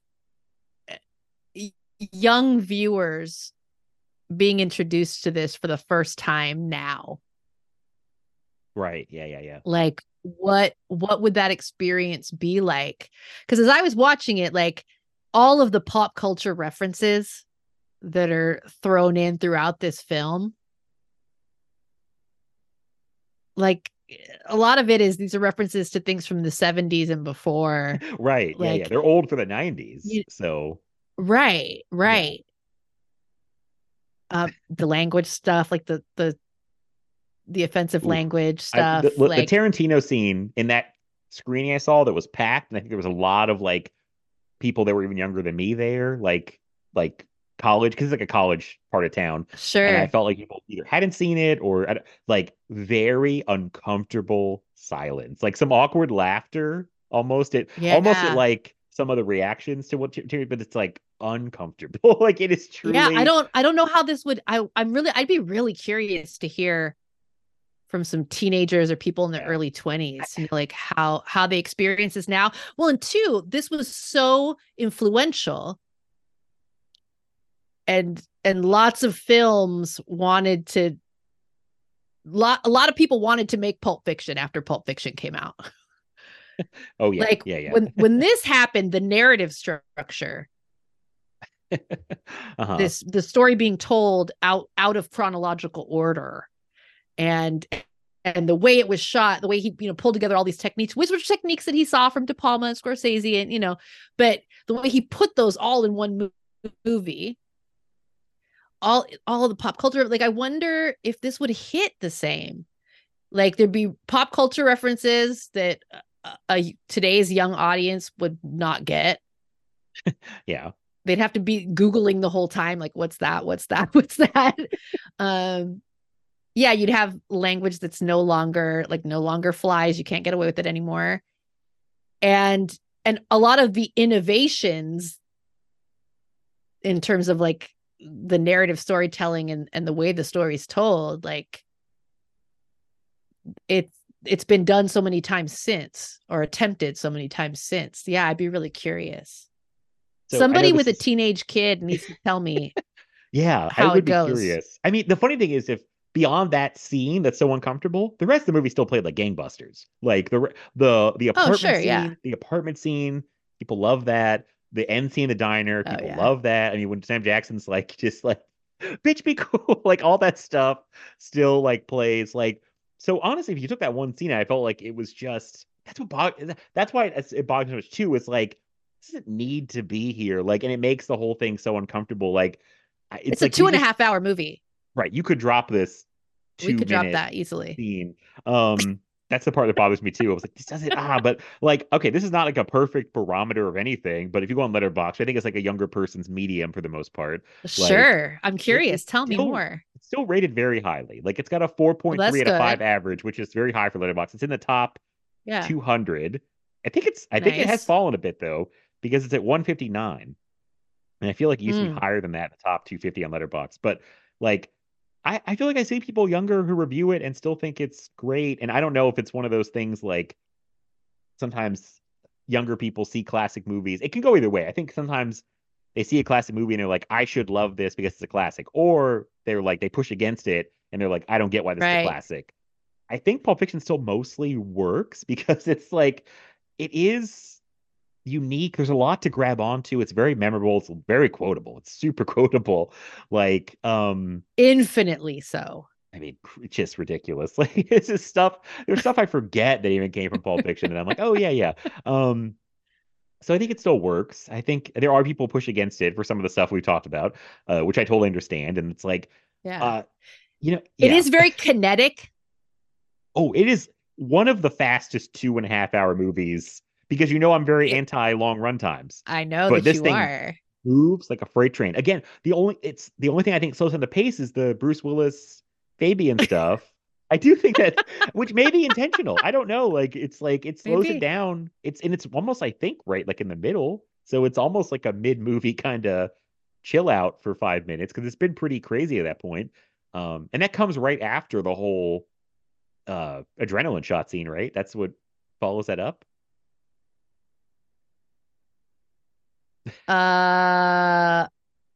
Well, is that? Now we're confusing the structure. I feel like they do. That's not what. The gold watch is the next segment.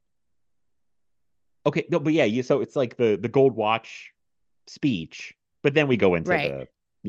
Okay, exactly. So it's like there's some stuff in between, but it's like the adrenaline shot sequence is so. It's my favorite to this day. Okay, that is a great sequence. Can I tell you something? That's my favorite. I'm not afraid to admit this. Tell me. A borderline. I don't want to call it a phobia. That's too strong. I have a real me and needles do not mix. Like, I am very scared of needles. I think phobia, I wouldn't call it a phobia, because I feel like phobia people like almost will like run out of the room from something, or like just could not get a shot. Like, I can do it, but I fucking hate it. I hate seeing it. I hate in movies. I know. I have some friends who, they can't watch. Can't watch. Like, just the sight of the needle starts to make them feel kind of they can't watch, draw blood. That just someone's like shooting heroin. I'm like I'm like, oh no, like so for years I kind of got to the point. It was funny because I could watch it and then I couldn't watch it for some reason. I couldn't do the adrenaline shot scene. I would have to like literally look away, and the real key, I found out, you poor thing, was muting it, because it's the sound. It's really the sound. Oh, it's the sound when it hits. When the needle, they have the sound of like the needle going in. It's like this. It's like a horrible. I hate it so much. The whole thing to the heart. I can't. Like, that's the part that kills me. It's like it's going into the heart. I'm like, I cannot even fathom someone like stabbing me in the heart with a needle. Like, I just kill me. Just because then you come out of it. And you've got a needle hanging. I just hate the whole. It kills me. So rewatching this time, I was really struck by I'm Jody. Oh, I'm so Jody. Well, we're first introduced to Jody earlier in the film, and she's talking about body piercing, which at that time in '94 was not mainstream yet. Oh yeah, yeah. There were some subcultures that were doing body piercing, but body piercing, you didn't have, teenage suburban kids going to get their belly button pierced. You couldn't go to a Claire's and get no. This was not body piercing was not mainstream in '94. It was very soon after, and actually, it's funny. I remember distinctly '94 was the first time I saw someone in my hometown with a body piercing. Oh wow, okay. Because Salinas is not a hip. was not a cutting edge city, right? Mm-hmm. So people had been seeing it in San Francisco and LA and New York for some time, but we didn't. That was the first time body piercing came to town, and they had to go and get it in San Francisco. Oh, wow. So, but when she's giving that whole spiel about body piercing, I was like, I've given this spiel before. And then during the adrenaline shot scene, she is so just like, yes, fuck, yeah. She's like watching all intently. I did laugh kind of hard that today, because I almost did. I know I've totally seen it before. I like keyed in on it, of her reaction being like excited anticipation, and I'm like, I'm terrified. Jody. Yeah, well, I'm behind my couch. I'm a Jody. Going like when they draw blood, I'm like watching, like I'm like, yeah, that kind of shit excites me. That does not. It makes my skin crawl. It kills me. Like, yeah, I'm a Jody. Okay, well, we're on opposite ends. That's funny. Yeah, that the girl with all the shit in her face. That's my wife, Jody. Oh my God! I love how the way that scene. If you already have a needle thing, and then the way that scene is shot with zoom in on the scared face, zoom in on the needle, zoom in on the spot on her chest. Yeah. You know, it's like it's ramping up that tension. Yeah. It's incredible. It's tough. I couldn't escape it. Was in the movie theater a few years ago. I was like, oh shit, I got to watch this now because I can't, I couldn't get out of the row. I was like, I have to watch it. I can't, it's tough. But it's so, that whole sequence is so intense. And we're just screaming. There's funny stuff in it's just them screaming at each other. My little black book, the little magical book, come out with just, chaos. I love screaming. It's great dialogue because that's how couples really talk to each other. I thought people would react if they get a chaos situation too of that. Yeah. What's going on is but that'd be the kind of stuff. Well, why didn't you put it with the shot? All those kind of that is a very couple. We're in a tense situation. We're still gonna bicker. When he opens the blind to the front door and you see the car just roll on to the. I love it. Switching to the handheld. Yes, I was gonna say that's key. Switching to handheld makes it feel way more chaotic. It's all kind of it's tilted. We're getting these different angles, and yes, you feel the chaos of this girl is ODing, and these people who have, they're high. Let's just put that out there. This would already be a tense situation. And, but they're high as well. So yeah it's just great. I love it. So that's your favorite sequence? The shot? That's my favorite sequence. Okay. I think mine's still at the diner at the end with Sam Jackson kind of. That's great. Just because it all builds up. And a funny thing, I saw this 8 years after it came out and so it wasn't spoiled for me. So I was kind of, my mind was still blown at all the twisty turny, chronology of it. Sure. And and Vincent getting killed. I was like, what? I was like, and then how we're back to Vincent. I had to kind of be like, what? How we end up at the diner at the end. I'm like, oh, it's because you almost at the beginning, you almost forget what that's even about. It happens so quick and then you leave it. Right. And you don't come back to it for 2 hours and it's like, oh shit. Right. And that opening, I love that. We get, and this is something I love in film. Tarantino does it all throughout Pulp Fiction, and there are other filmmakers that do it too. When we get dropped into the middle of a conversation. Oh yeah.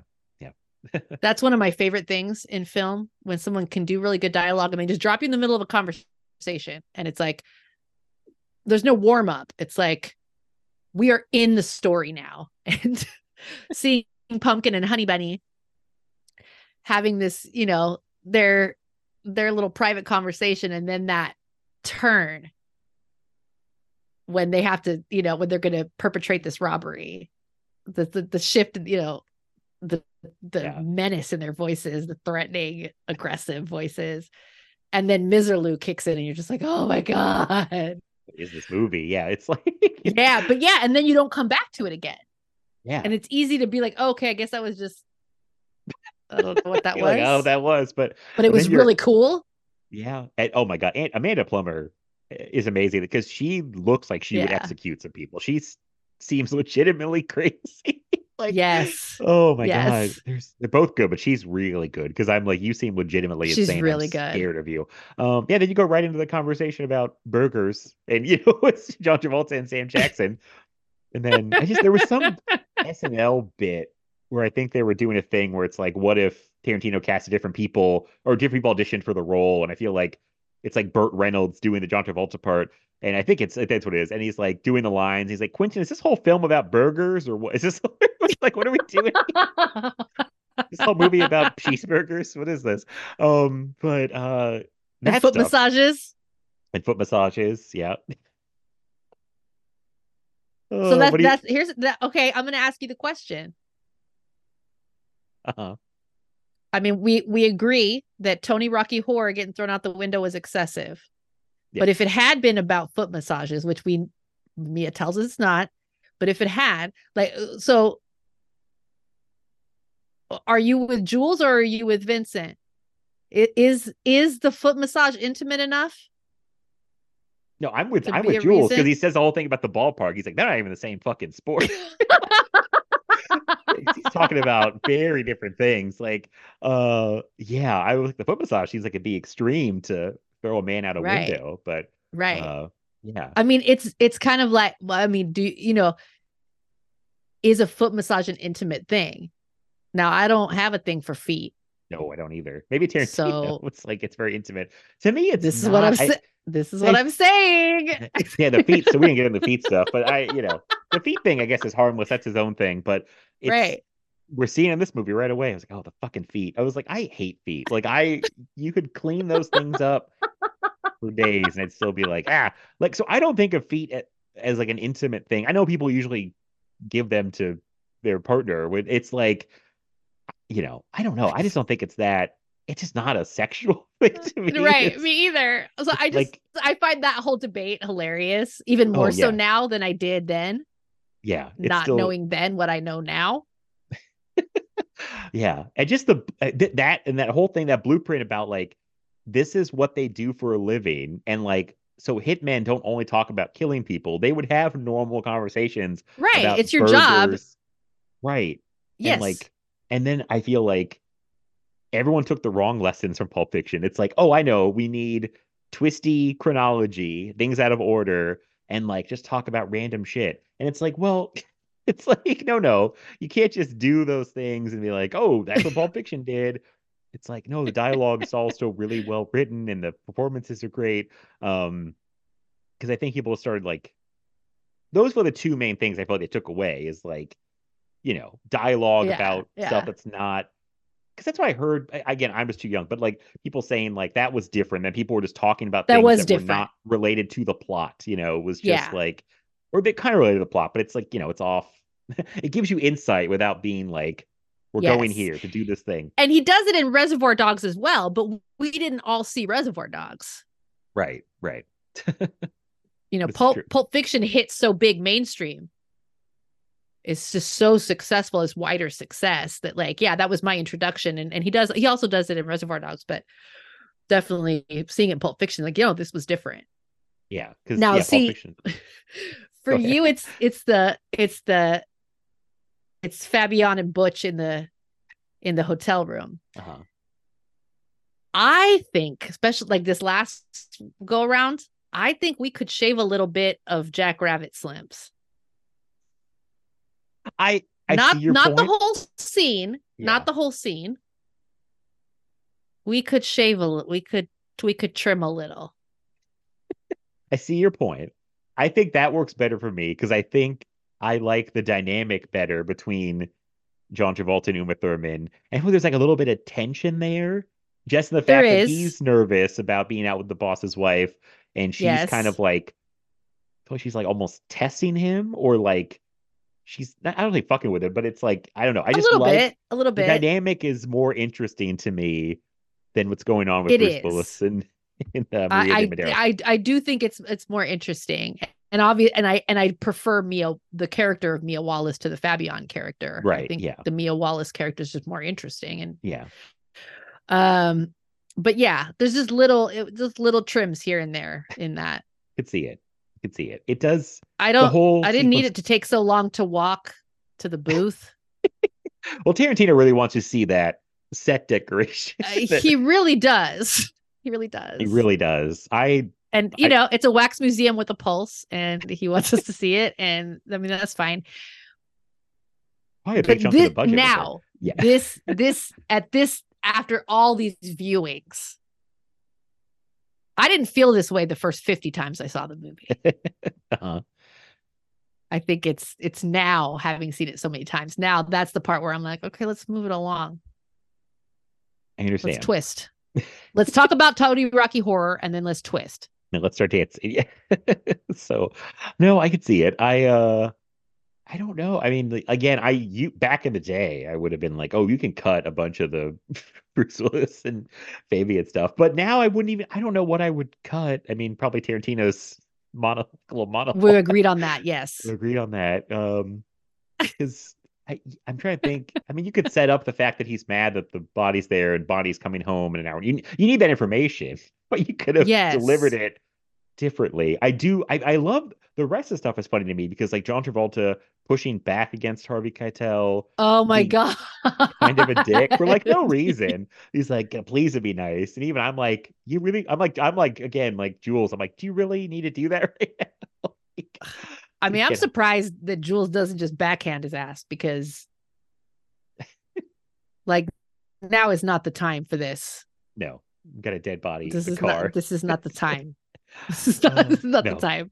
No, I mean, the rest of it's, I laugh really hard every time, like Sam Jackson 2, he's so frustrated with the whole sequence when he's like, talking about the towels and he's like, what the fuck you doing? He's like, you got a lather first. And then when he's in the car, they're both in the car picking up stuff. He's like, wait, why the fuck am I back here picking up rings? Yes. You get back. Yeah, when they're getting hosed off in the back. Oh, yeah, yeah. Is this necessary? Yeah, it's necessary. You look like you covered just in blood. Murdered. Like, that's what. So if there's anyone who's seen Pulp Fiction who doesn't know that UC, like some people might think that UC Santa Cruz T-shirt is made up for the movie. No college would actually have a T-shirt that looks like that. I'm here to tell you, as a UC Santa Cruz graduate, that is a legitimate UC Santa Cruz T-shirt. This is amazing. Their mascot is the banana slugs. I meant to Google that today because I was like, I know I've heard before if this is real. That's made real. Up. And I was leaning toward they made it up. So the fact that's what the T-shirts look like. Your mascot's a banana slug? Yes. Why? Because there's redwoods and there's banana slugs in the woods. Oh, okay. And UC amazing. Santa Cruz doesn't have a football team. Like it's not a sporty school. There are sports, but right. You know, it's a hippie basketball school. It was founded in the 70s in Santa Cruz. It's a hippie school. Yes, that shirt is real. That's real. Because I really did mean to look it up earlier and I forgot. This is like when you were like, I lived in the area and you're Lost Boys. That your insight of these things. Yes, like that's real. Banana. The shirt was real. Like, that was not made up. I think they made that shirt up because it looked very. It just looked legitimate to me, and I was it's like, real. Okay, that's amazing. Thank you for enlightening me on that because I was not sure. I did. I also laughed too when he's like, a couple of dorks. These are your clothes. Yes, because like, that's real. Yeah, he gave us these clothes. They're yours. Harvey Keitel comes in. He's great. Like, Winston Wolfe is so good. It's just, and it's like a great way to use Keitel. It's perfect. Just like Walken, like this guy doesn't need it's. These guys are already so established. And it's just that touch, and they bring their presence, and they get this great dialogue, and it's just right. Boy, I feel like I had so much. I still have a lot to say, but I'm like, where do I go now? What else you want to talk about? The soundtrack. We have to talk about the soundtrack. Yeah. Soundtrack was huge. Huge. Again, this is him picking soundtrack or picking songs for his movies. I feel like.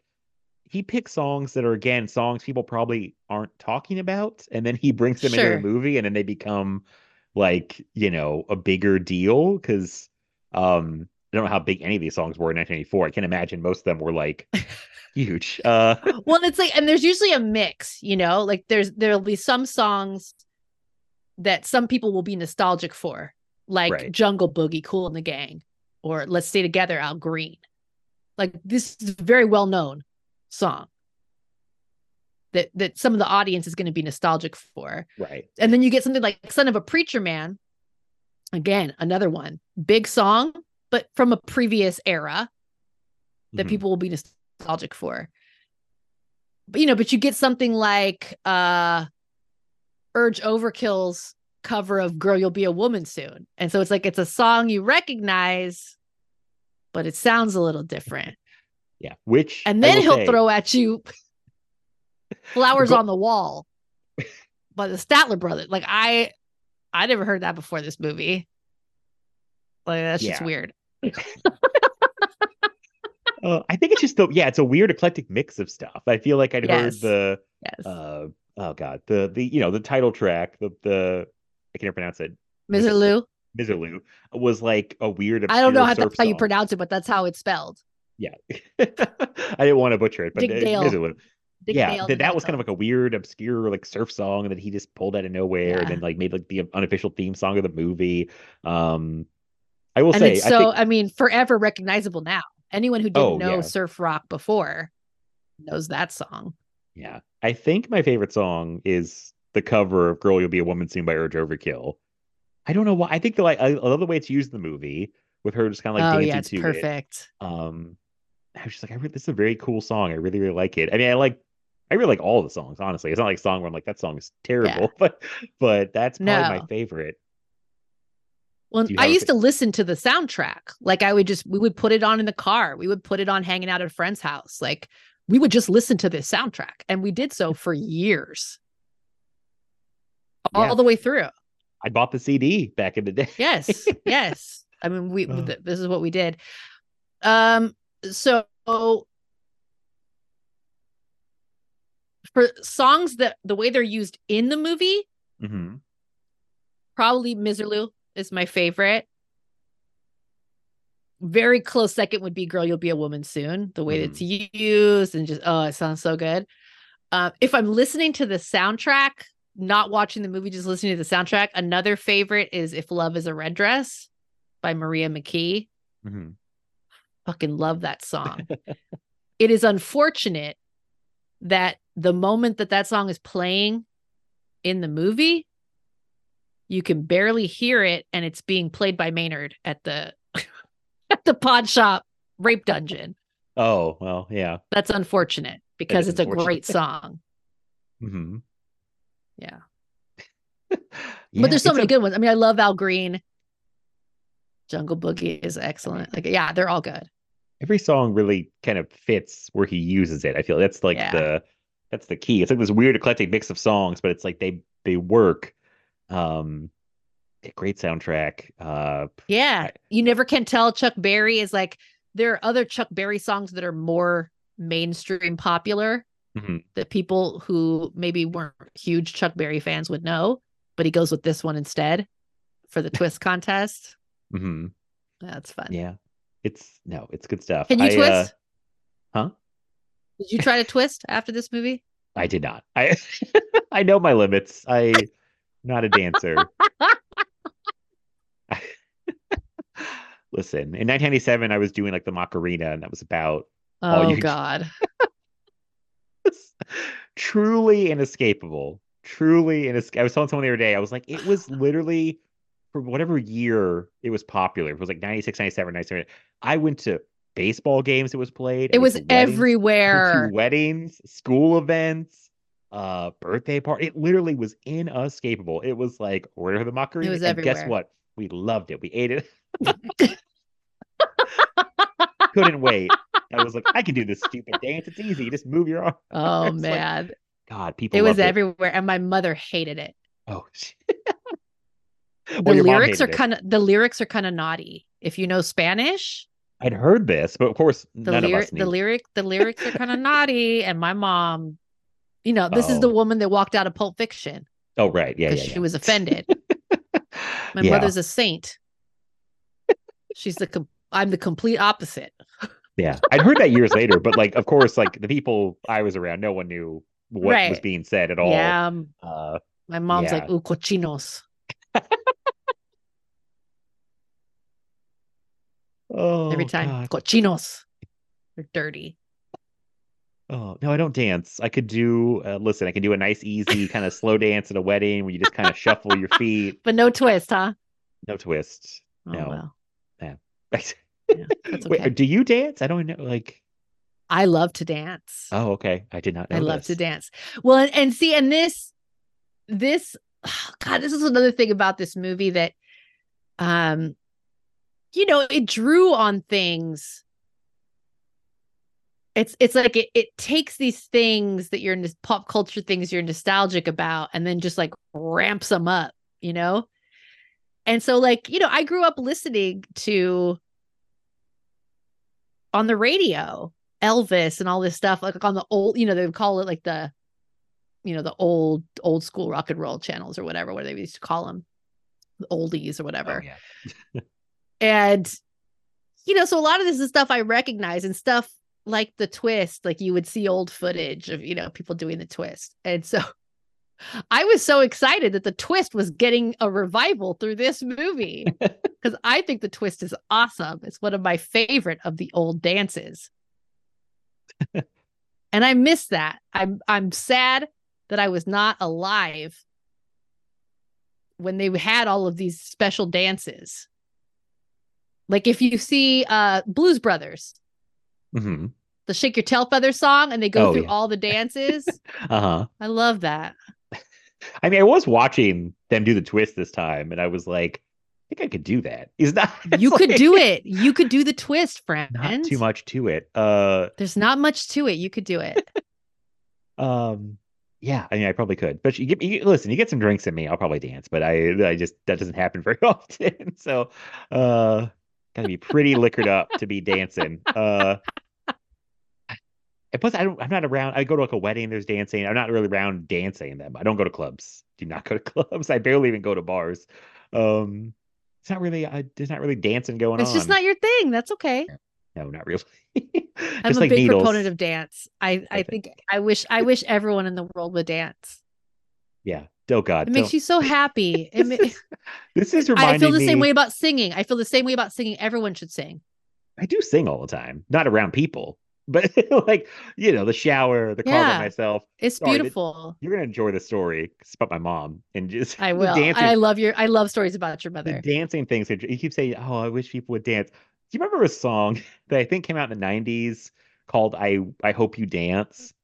It's like a really soft little ballad. It might be kind of. This is not ringing a bell. It was just some lady. And it was like, I hope you dance. I mean, I don't want to sing it, but it was, I don't know, you know, but it was like, I thought it was a hit. But every goddamn time this song would come on the radio, my mom would like turn to me in the car and she'd be like, Matthew, I hope you dance. And I was like, oh, stop. Stop it. Okay, now it looks like. What is this? What is... Oh, it looks I don't know who it's by. Could not tell you. Gladys Knight did a version of it, but this is 2013. Leanne. It is Leanne Womack. Sons of the Desert. Ugh. Oh, it's country. That's why I don't know it. That's yeah. But it was like one of those country songs that like had slipped through, I think, to like mainstream, because that was that time when like there was a lot of female like singer-songwriters breaking through. This other thing of the 90s, people not like there were so many women who got Lilith Fair. There were so many women who got chances. There's so many songs I remember from that time period of like my mom driving us like to and from school or wherever, and like being in the minivan, and she had like the 90s whatever radio on, and so many like random like female singer-songwriters. A lot of songs I liked, but I think Leanne Womack like snuck in because she was like, the song's kind of country, but it's not like, well, kind of like pop country. But yeah, every damn time it come on, she'd be like, "Oh, Matthew, I hope you dance." And I was like, "Stop it! You got to stop it!" I was like, "I don't know what that means." I was like, "Please stop!" I was like, oh, God. I love it. I love that. It's a very sweet sentiment. But as a boy who was like 10, 11, 12, I was like, "Sure, Mom, stop!" You were mortified. Mortified. But yeah, sorry, the dancing reminded me of that. But also, I feel like we're talking about Pulp Fiction. I almost have to make an amendment here, because I did my top 5 favorite movies episode like 2 years ago. I don't remember, maybe 3 now. And I put this as my number 1 favorite movie. I am not. That's what I remember. I'm not so sure. I'm not so sure anymore. This is a Film Feast revelation. It is. Listen, it would still be, I'm sure, my top 5, and it's still a 5-star movie to me, but maybe I've seen it too many times. Maybe it's not sparking like it used to, but I've had this with a few movies that I would call all-time favorites recently. And I'm like, do I need to like reevaluate my like all-time favorites? Because they're just things I've said for years, or like the standards, like, you know, but then I sometimes I've watched them recently, and I'm like, this is not like popping like it used to. And like the Pulp Fiction thing may be a little bit like, great movie, don't get me wrong, but I think it's a little bit, I really romanticize the time of like finding it and all the stuff I found from it and the feeling of like, I'm going to make a movie. I'm like, Tarantino did it, Robert Rodriguez did it, they did, you know, and they had no resources, and but you know, like this and that, and then like that didn't happen. So there might be a little bit of like, I don't know, like not sadness, but like kind of like, oh, that was like my big like, yeah, go ahead. Were you like no, yeah, I get what you're saying. It's like, oh, this was a thing that was like, what? Maybe like it gave you hope. Yes. For a dream that never materialized. Yes. I know. Yeah. It sounds sadder than it is. Everyone, I'm fine. But no, I just was thinking like, it made me not so much the movie. This is a feeling to get used to from here on out. Okay. Been used to it for a while. Don't worry. I wasn't even to movies for like a good 5 years after the film school thing didn't work out. I kind of just like did not feel like I was as into movies. At least you tried, friend. I thought about, you know, after seeing movies like Pulp Fiction, when I finally got sober, well, actually, I was not sober yet. I was in rehab. It would take a few tries. I remember they were like, "Oh, you could go to college if you get clean, you could go to college." And they were like, "If you went to college, where would you know? What would you go for?" And I remember thinking like, "I never thought about college because I had never thought about college." And I was like, "Oh, well, I would go to film school," and like started researching it when I first got clean. And decided, I don't want to live in LA. Oh, I mean, it's expensive, and it's. I feel like how many, you know, to make movies, it's like, I mean, it helps to go to film school, but I feel like you might have. You're taking a long shot there. I feel it's a like long shot. Yes, I mean, people were telling me that, you know, as I was going to college, and they were like, you know, this is really hard, right? I'm like, it's gonna be fine. I was like, I really had no cares in the world about it. I'm like, it's gonna happen. And then I was like, oh no. Like I've told that story a few times about like I'm a natural born pessimist. I was much more of an optimist when I was younger. I always ever since I was young, I've always my first thought is always the worst case scenario. I still managed to be cheerful though. You are very cheerful. I appreciate it. I don't know. I was much more an optimist as a younger person, and then like the world has broken me down. But I've told that story. I think we talked about this on the 7 episode. Oh my God, we did. Yeah. That's a bleak movie. The existential dread that has settled in. Yeah, it's bleak. No, I'm still a happy person, but I think I'm much more of a realist now. Well, it's good when you're younger to not have the. I think it's good to be optimistic when you're younger. Like I think young people should have that. It helped being pessimistic as a young person probably held me back. I didn't take certain chances because I was already expecting failure. Right. It got me to some bad situations because I got married way too young and was like, it's all going to be fine. Everything's great. Oh, young romantic man. I was like, I'll make movies. It's so easy. It's so easy. And then those 3 ladies came in from the film industry into my film class and told us the reality. And I was like stone-faced, like my spirit had been broken. But I'm glad they did that because everything I've ever heard since that point has been like, oh yeah, making movies is really hard. And most people don't strike gold right out of the gate. And like, you know, they bust their asses on like small movies that people may not even see. You know, it's like, so, you know, it's all fine. But I was thinking that because like I think we talked about this on RoboCop where it was like, I love this movie. But I've watched it so many times. I don't know if I'm getting anything out of it. It's always drawing blood from a stone. I don't know if I'm getting anything out of it anymore. It's like I put it on and I hate to reduce it to this, but it's almost like background noise just because I know it so well. Like there may be certain moments where they pop more on like repeat, like the thing with Patricia Arquette, Rosanna Arquette. Rosanna Arquette. Like her face this time when she's all excited about the needle about to go in. That kind of popped. Like there's always stuff to like kind of like notice or you might have forgot about. But like I've just seen Pulp Fiction so many times that it was like I almost didn't rewatch it for the show because I was like, I don't think I need to rewatch it. But I did. But I just the movies like that I've seen dozens of times are kind of the point now where I'm like, I'll be happy to watch them, but it's like nothing new is coming out of them. So it doesn't really, there's no feeling there. I don't know how to describe it. Like, sure. I'm really working this out in real time. Especially if something, because your love of the film was not just about how technically good it was. Right. It was about the feeling, right? Yeah. Yeah. The feeling that it gave you and kind of the impact it had on your life. And if you've seen it many, many, many, many, many, many, many, many, many times. So many times. And that personal piece is so far behind you. And the technical stuff, you've seen it so many times that it's kind of background. Like, yeah, I could see where that would happen. And it's okay for your favorite movie to change. I know. It's like I need to redo that top five at some point. But this is a revelation, because when you asked me, yeah, when you pitched this to me, I jumped up and said yes. But I did have the thought, I was like, oh, this is Matt's favorite movie, like of all time.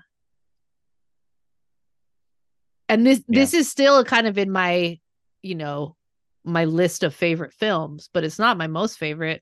And after that discussion with Tarantino, I was like, wow, he's taking a chance, bringing me back for Pulp Fiction. Oh yeah, no. I mean, I was like, I feel like Carmelita loves this movie and like has a good. I do.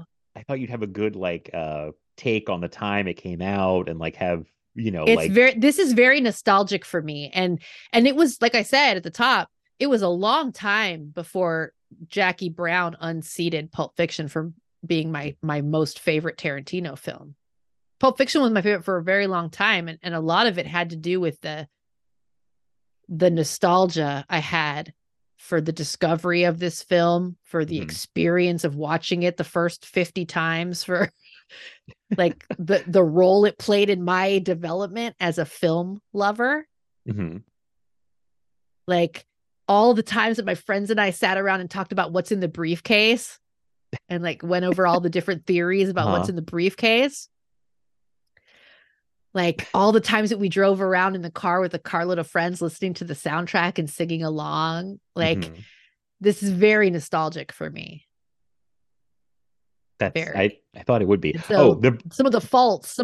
I'm like, ah. Yeah, I know. It's like, ah, like I wish that didn't happen. But we had the time of our life. We had the time of our life, you know? Yeah. Oh, the briefcase. What do you think's in the briefcase? With so many theories on this. Well, here's one thing where when the more you know how something gets spoiled. Oh. Over the years, finding out that like they didn't, there isn't an answer to that. Then it can be whatever you want. It can be whatever you want. Which in general I love that. But I think there's certain things about the way that the briefcase is shown that leads you to believe that there is an answer, but there's not an answer. My favorite of the theories was that it was Marcellus Wallace's soul. Yes, I was going to say the same thing. Okay, that's my favorite. That. That's my favorite theories too. I don't think it makes any sense in the context of the movie, like the movie we're watching. I'm like, but no. Especially with, I was thinking it when Tim Roth sees it, he's like, is that what I think it is? I'm like, would you say that if you saw the soul? Like, what would that even look like to someone in a briefcase? What would you say that about? Right. That makes me think it's like, is that what I think it is? Like treasure or something, or, it's like, it has to be something very rare, very precious. That right. The kind of thing that someone has never seen with their own two eyes. Right. Right. Because is that what I think it is implies this is a thing I've heard about, but never actually seen. Exactly. And I don't know how you would like manifest a soul to see someone see a soul and be like, is that a, like it just like that theory is like the most fun, especially with like the code, I think, yes. Is 666 to the briefcase. And then Marcellus, there's, I forget what culture has something about souls being taken out of the back of people's heads. Yeah. And then Marcellus Wallace has the Band-Aid. Right. This was like a whole thing, people. I know. If anyone's wondering, there was a whole thing, so much speculation about what's in the briefcase. fun to speculate what's in there. I kind of like that there's not an answer, honestly. I do too. But we don't have it if anyways. But I think the Tim Roth line is, if it's meant to be or not meant to be, it is a tip off to that it is a thing that, like an object that you've heard about, but like not seen, like the Ark of the Covenant or something, you know, like whatever it would be. Right. Like something. It's, I think if it weren't for that line, if it weren't for those lines, if it was just that people open the briefcase and the light shines and then they close it and they just seem kind of stunned, but no one says anything. They're like, oh shit, and close it. Like that, I think that would be like the coolest fucking thing ever. But it's something about, his line, is that what I think it is? And it's beautiful. You're like, it makes you think that there is that they had an idea of what was in there. Yeah, exactly. But they didn't, you know. But it's a fun MacGuffin. It is. It is a fun MacGuffin. I do love it. But fun to talk about. But yeah, I don't. The funny thing is saying like, oh, I don't think it's my favorite movie anymore. I don't really know what supplants it. The thing about that top five is like it was very hard to come up with a top five, and I'm very mad at myself because I for some reason left off Last Action Hero. I don't know what the hell I was thinking. Because I think over the past couple of years on Twitter, like people who follow me know, like fucking love Last Action Hero. And I feel like I may have more of a like emotional connection to that movie than like Pulp Fiction or like RoboCop or Back to the Future. Sure. Like I feel there's more of like which sounds insane. People have listened to me for a while, but like they don't know me. They listen to this Pulp Fiction podcast. They're like, what is this guy talking about? But like, I'm not going to retell that story. There's a whole podcast episode about it. But yes, go back and listen to the episode. Yeah, Ken was just there to like search Last Action Hero on Matt's Twitter profile. That won't help because you'll see 50 things pop up. That's why. But that's the proof, right? That's why I thought you were saying find the episode. I was like, no, just go to the podcast feed. No. The evidence. The evidence is there. Of your love. Because I don't want Action Hero. Yeah, it's like the only movie right now where I still want to collect things for it. Like, sure. You know, like, so I'm like, it might be Last Action Hero, but I don't know. It's I don't know. The funny thing is about Pulp Fiction 2 is I'm like, it's my number one movie all time, but I feel like there's other Tarantino movies like pushing to be my favorite Tarantino movie. So if it's not even my favorite Tarantino movie, how can it be my favorite movie of all time? Like, right. I become a big Once Upon a Time in Hollywood fan. Like I love that movie. You have love Kill Bill 1 and 2 together, the whole bloody affair. That's very much up my alley and becomes more up my alley. I think as oh my god, so we should do a whole Kill Bill podcast because I have stories about that because that's that comes out post me getting into Tarantino and like the hype I had for the Kill Bill movies was for sure out of this world. Like I just talked on Twitter about Once Upon a Time in Mexico, which came out the same year as Kill Bill Volume 1. I was on cloud 9 because I was like, oh my God, I get a new Rodriguez movie. I get a new Tarantino movie the same year. But then you saw Once Upon a Time in Mexico. Yeah. It's I said that in a tweet. I was like, it's disappointing. I still like the movie. One day, you and I have talked about this for a long time, I think. We will do the entire El Mariachi trilogy. Please? I think it's been... Oh, please, I want to. It's been batted around for a very long time. I think the thing that will hold me back is like, oh, I have to watch 3 movies, which is not a big deal for the podcast. But we will do the El Mariachi trilogy. I have to, because that whole thing, especially Desperado, is... like I was getting into that at the same time I was getting into Reservoir Dogs and Pulp Fiction, so it's kind of the same deal. There's a lot to talk about, I was like out of this world excited like for those. But I don't know. Like even like something like Inglourious Bastards, I think maybe like his most well-made movie from a like a technical standpoint, the opening of that movie is like probably one of the best things he's ever done. Like how tense that opening is, and God, what like the just I think the tension in the basement bar scene. Like a lot of people agree with you. Yeah, I mean, I think it's like so well made. But it so there's all these other movies where I'm like, that could be my favorite. But right, I will say I do think he becomes a much better director post Jackie Brown, which I think may be partly to him making Kill Bill this gigantic epic. And I think he himself was the guy who was like, if you can shoot action well, you can shoot anything well, because action's the hardest thing to shoot. Yeah. Which I appreciate him saying, because it doesn't get enough credit. And I feel like post Kill Bill, like his direction, I think just because, I mean, Pulp Fiction, Reservoir Dogs, Jackie Brown, all well directed, but I feel like his skill just goes up to like, there's definitely things he learned from those, making those movies, and then everything that he learned in the process of making Kill Bill, like, yeah, from then on out, you just see his skills.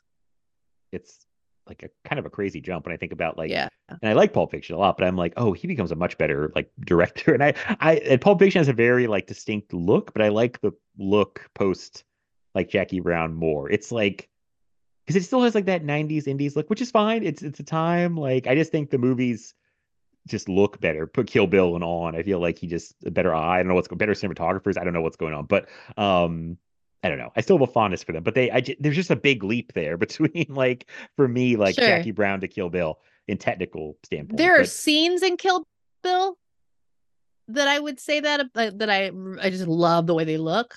Mm-hmm. But yeah, I still Pulp Fiction. I love that 90s indie aesthetic, man. I love that shit. I love it. I appreciate the aesthetic. Nothing against it. I was really noticing this time how Pulp Fiction is lit. Mm-hmm. Even the night scenes, like there's like a lot of light hitting a face. Mm-hmm. You know, and like all of these just very brightly lit scenes. And I think it struck out to me so much because even just a few years later, you had everybody doing stuff that was kind of green or blue or you know, kind of hazy. Uh-huh. And nowadays, with all of the complaints about movies being too dark, just true. And I was struck with like how brightly lit Pulp Fiction is. Yeah. Even like these night scenes, like the room everyone's in is like super. And I would imagine like, you know, it had something to do with maybe his skill level even. I don't know how much of it was an aesthetic choice and how much of it was I need to see what I'm doing. Maybe. Yeah, I don't know. But it's very well lit. Night scenes now, not great. Like it's so like, oh, another problem I had with Exorcist Believer. It was so dark for like most of the movie. So darkly shot. Like, why is this so dark? But yeah, that's a good point. I think about that. The way he shoots night scenes is like, yeah, people's faces are very like illuminated, I feel like. Yes. And God, I feel like I have much more to say, but I'm having trouble like working through all my thoughts about Pulp Fiction. Well, I love that you and I have brave conversations. That's something that you and I do ever since Crash. It's really one of the beautiful things about our friendship. I mean, all the way back to Seven. I think Seven is where we really we were talking about whether or not people should have kids and like existential dread, and then and then Crash, we're talking about sex and car crashes. So you know, you and I have brave conversations, and so for you to come out and say, I don't think this is my favorite movie anymore, that's big. It's a big moment in your life. I made you do a year or two now, another redo of the top five, because I'm like, even right after we did it, I was like, I don't even feel good about what I just did. Like, it's tough. Now you and I always do like ranking. Yeah. You know, like a top five of a director, a top three of a director. And I can do that. It is challenging for me sometimes more than others.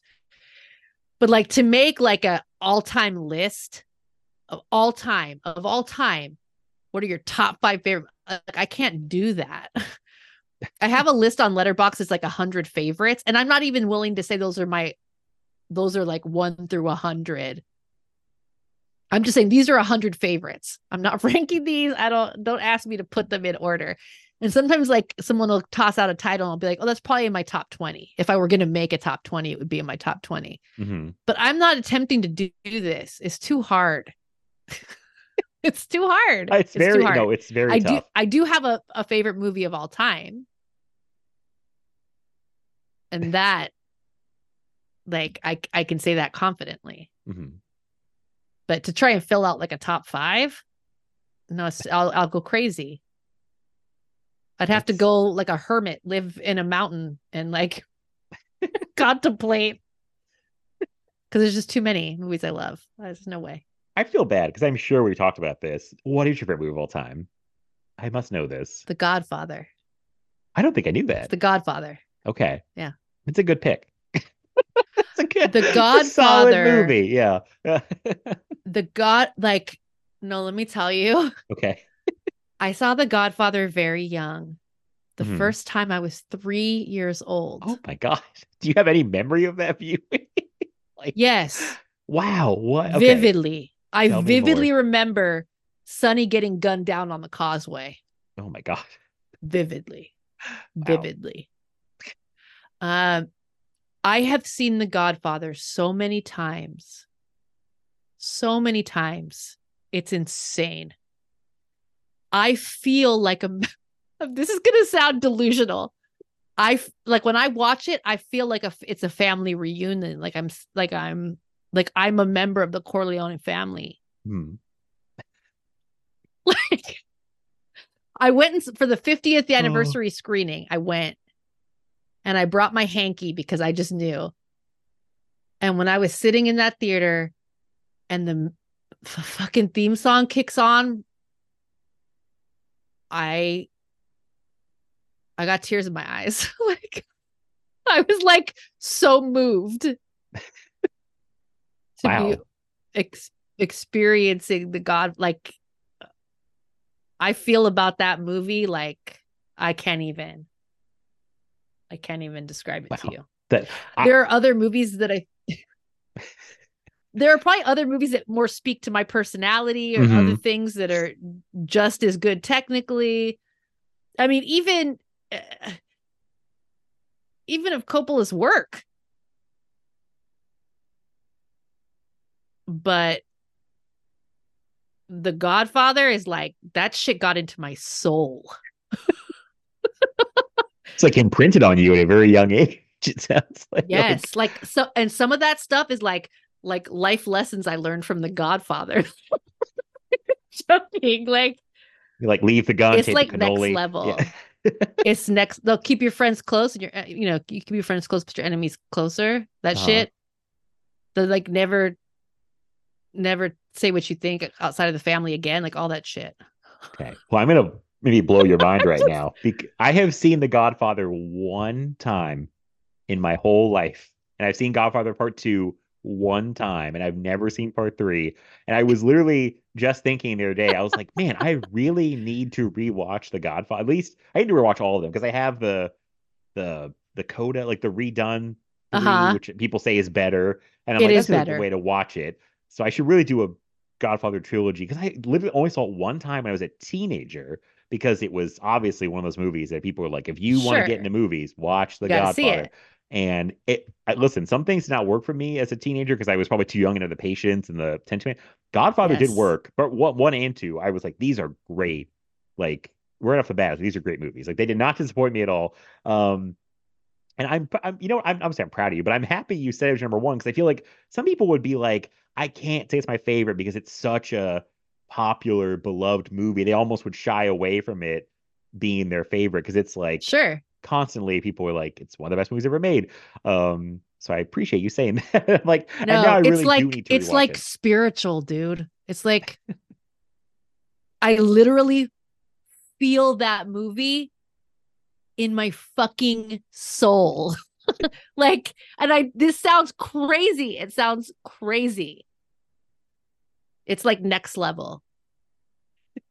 How deeply I feel for that movie. You're really making me want to rewatch it now more than I wanted to before. But I remember being what's weird that sticks out to me of that movie? Because I expected all the mob stuff. But when Marlon Brando is running through that field with his grandson, right? Whatever the field is. And he spoilers for The Godfather. He's in the backyard. He dies there, right? The garden. Yes. I remember being not freaked out, but he reminded me so much of my own grandpa, who was not Italian, but the way he was moving, the way he looked at that time, I think my grandfather just passed away or something. And it really really made me sad. I remember thinking, like, I never think The Godfather would, like, mess with me this much, because, like, which had, like, a nice quiet scene with, like, him just playing with his crank, and then he just dies. And I swear that was my, like, big. I mean, that was like, I was like, I had not expected this from The Godfather. I was getting, like, teared up, and I was like, that scene just really stuck with me. And I feel like no one ever talks about that part of the movie. But I'm way overdue for a Godfather rewatch. I really need to make time for that. Because you really should. It's a great movie, and oh my god, I love it so much. I love it so much. Okay. And like every time I watch it, I'm just like, I immediately need to watch two. Like, right. Or even vice versa. Like, if I put on two thinking, okay, I'm not going to watch the first one, I'm going to watch the second one, and then I always want to go back and watch one. Like, I always. They do seem very connected. They are. Yes. Yeah. So, all right. God, I love it. Good. I love it so much. God, I feel like I'm leaving so much to hate about Pulp Fiction, but I can't just go through the movie scene by scene, because that would just be Here's the thing, friend. How many people have talked about this movie? You know, I mean, right. What could we we talked about our experience. Yes. We talked about our experience. Which is always what I've wanted this podcast to be, because a lot of people have talked about a lot of the movies we talked about, especially Pulp Fiction.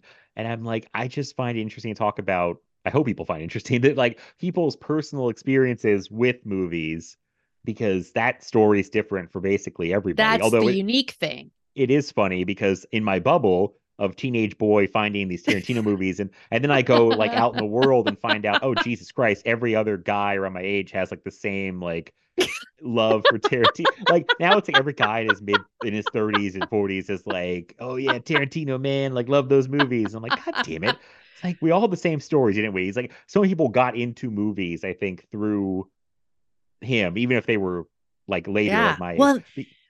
That's part of the legacy of this, right? Because there are lots of films that are breakout great successes, even films that innovate and do something different, or, you know, but this really did inspire a lot of people to feel like they could do it or wanted to do it. Yeah, that's the thing I think is, like, the big difference between this and a lot of other, like, beloved classic movies, is, like, I can't remember many movies, like, I know that, like, really inspired that to happen. You don't watch Apocalypse Now and say, I'm going to go out and make a movie. Yeah, I'm going to go to the jungle. It's genius. And have a heart attack. It's genius. It's a genius film. It's really, you know, you've never seen anything like it. The first time you see Apocalypse Now, you're like, holy shit, this is incredible. But it doesn't feel like that's something you could go out and do. Right. Oh, no. Not at all. Not at all. That's the difference. Yeah. So, yeah, very influential for me and a lot of people, and still love it. Just was questioning, like, my favorite or not, but I don't know. Well, friends, you're not a 15-year-old boy anymore. What if I was like, surprise, I have you all fooled? It's been a ruse the whole time. No, the crash episode would have been. We couldn't have a crash episode if you were 15. We wouldn't be having that conversation if you were. I probably saw it at 15 and could not handle that movie. No. I was like, I was here for sexy stuff, and this got way out of hand. Like, I saw NC-17 and was like, ooh, and then I was like, oh no, like it changed so quickly. Out of The Simpsons, I'm in danger. Yeah, how I feel. Oh God, that's how I felt. No, you know. Life, all the twists and turns, all our personal experiences, these things change. They shift and change. Yeah, it's probably healthy to change up my top 10. Yes, when I was, But then I just don't rewatch a lot of things, like even stuff I love, because I'm always just watching new stuff over and over and over. And I was like, man, I don't know what would replace any of these things in the top 10. Like, the only thing I could think of that I feel like I'd feel confident putting my top 10 of new stuff I've watched the past few years is Chungking Express, the Wong Kar-wai movie. Uh-huh. Which I had a discovery of last year. And that movie, like, got me in a way that I feel like I had not, like, been floored by a movie in so long. but I was like, beyond that, I'm like, I don't know what else we'd throw in it. Like, I don't know what would be different, right, basically. But you know, yeah, I don't know. I just watch so much other stuff now, and it's just so hard to pick, like, to narrow down to favorites. So I don't know. We'll see if it happens. I mean, past the number one spot, I refuse to rank. I just refuse. That's fair. That's fair. I just, you know, I can't do an all-time list. I'll do a list of like, here's 100 of my favorite movies, but I'm not going to rank it for you. Yeah, that's probably the way to do it. Yeah, that's like, just here it is in alphabetical order. Like, go, here's 100. Yeah. Yeah. Yeah. In alphabetical order. You know, yeah, because yeah. I can't. How am I going to compare, you know, the things that feel very personal? Because you and I are similar in this way, that we have a personal attachment to certain movies. Yeah. Like, when something has a very personal component to it as part of my life, but it's maybe not as technically good as, you know, some movie on the Sight and Sound poll, whatever list, right. You know what I mean? Like how do you rank that when I'm saying, yeah, like, this is a technically better movie? Yeah, that is the hard part. But this movie has my fucking heart. Like, how do you, right, you know? This is why refuse. I'm so glad I was never like an official like movie critic, because I could not be like, I would objective, emotional. Yeah, I'm a very emotional movie watcher, and like I would pick things that are technically maybe garbage compared to some things that are like the most well-made things, but they don't do anything for me emotionally. And I mean, they're pieces of art. You should be able to interact with them like however you feel. Like, if something moves you, it's subjective. Art is subjective. However you feel, even if you're like, this isn't technically as highbrow as this other thing, it's like, it shouldn't matter. It's just whatever means the most to you. That's why I feel bad almost like dunking on people who maybe say like their favorite movie is something like that would seem ridiculous on the surface, but like, you don't know the backstory with that movie. Maybe they like watch it over and over with like, you don't know why it's their favorite. Yeah, with like someone who died or who knows. Like, they could all have this like deep emotional story for something ridiculous, like, I don't know, White Chicks or something. Like, who knows? Who am I? No, this is a great. I mean, that's a great hypothetical, because my first my gut reaction to that is like, oh, I know, that would be my gut reaction too. But then it would tell me some really sad story about like, oh, it cheered up my sister when she was sick and dying or something, and then we watched it every day. You never, I would feel like a monster. I went on my first date with my wife, the love of my life, and we both had a great time watching this, and we had a great time, and we fell in love at White Chicks. It could happen. It could. And who am I to say that that's not valid? Right. This is true. Not my place to say. Yeah, I know. That's why I always have to take a moment and say, don't dunk on them. They might, you know, they might have something. This is why I'm always saying different strokes for different folks. That's my mantra. Yeah. Yeah. What you like, don't like what you don't like, for whatever your reasons are, whether they're personal, aesthetic, the technical stuff, whatever the reason you like it or don't like it, that's your prerogative. Yeah. You don't have to justify it to me. Yeah, you don't. And you know, I love shit like Zardos. A movie I think I saw. I have to go back and look at. It's like, God, did I see Zardos or did I dream? Like, you know, I love Buffy the Vampire Slayer, the movie. Like, I love movies that other people are like, that's ridiculous. And I'm like, yeah, I think it's a fucking masterpiece. Most of my movies are pretty ridiculous or silly. They're not like high art. Like, it's not like I like some pretentious shit. Yeah, and that's fine too. I mean, yeah, that people will be like, wow, pretentious. Yeah, mine are not. Yeah, I don't give a fuck. Yeah. I'm just cool guys with guns, which Pulp Fiction falls into too. Actually, it does. It does. Boy. I don't know. Okay. Pulp Fiction, still great. Still love it. Very quotable. Very still one of your favorites. Still one of my favorites. May still be number one. I haven't supplanted it completely, but I was questioning it. But it's still very entertaining for, you know, how many times I've seen it, for being 2.5 hours long, which is like, should be a sin for most, but it is like, it somehow works. I don't know how. Looking back, I didn't know that this was a sign of what was to come. it justifies, besides we talked a couple things where it's like you could trim this or that, but it's like it kind of justifies 2.5 hours. It does. It moves for 2.5 hours. A lot of movies don't justify being 2.5 hours long, but yeah, still really enjoy it. Still fun. Me too. Yeah. So okay, good. We touched up. We did it. Pulp Fiction, big one in the books. Cross it off the list. It's done. Yeah. So okay. Well, thank you for talking about this with me. No, it was an honor and a pleasure, my friend. I think I knew we would have fun. Yeah.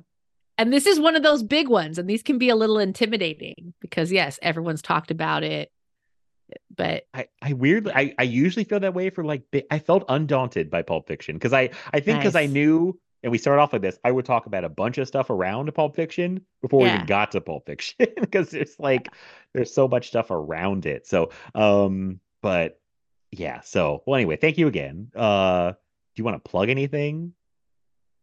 Dropping next week, by the way. So. There's some things that are coming. Yeah, some things we may both be a part of.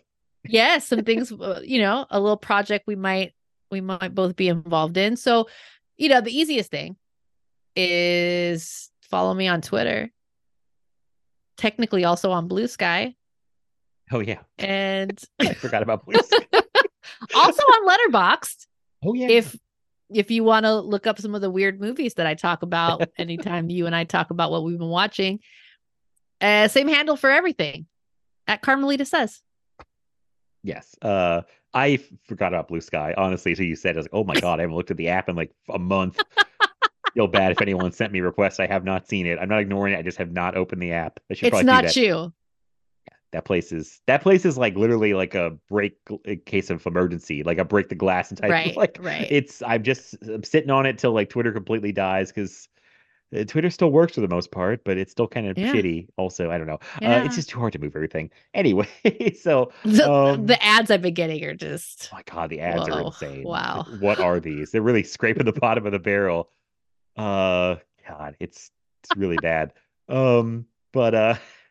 Anywho, you can follow me on Twitter at MapLood87. You can follow the podcast at Film Feast Pod. You can follow me and the podcast on Instagram, Film Feast, all one word. If you like the show, please go leave a review on Apple Podcasts or Spotify. 5-star review would be great. Really appreciate it. You want to. Yeah, please do it. Bump those ratings up. We'll wrap this up. Anyway, thanks everybody for listening, and we will talk to you next time. Bye, everybody.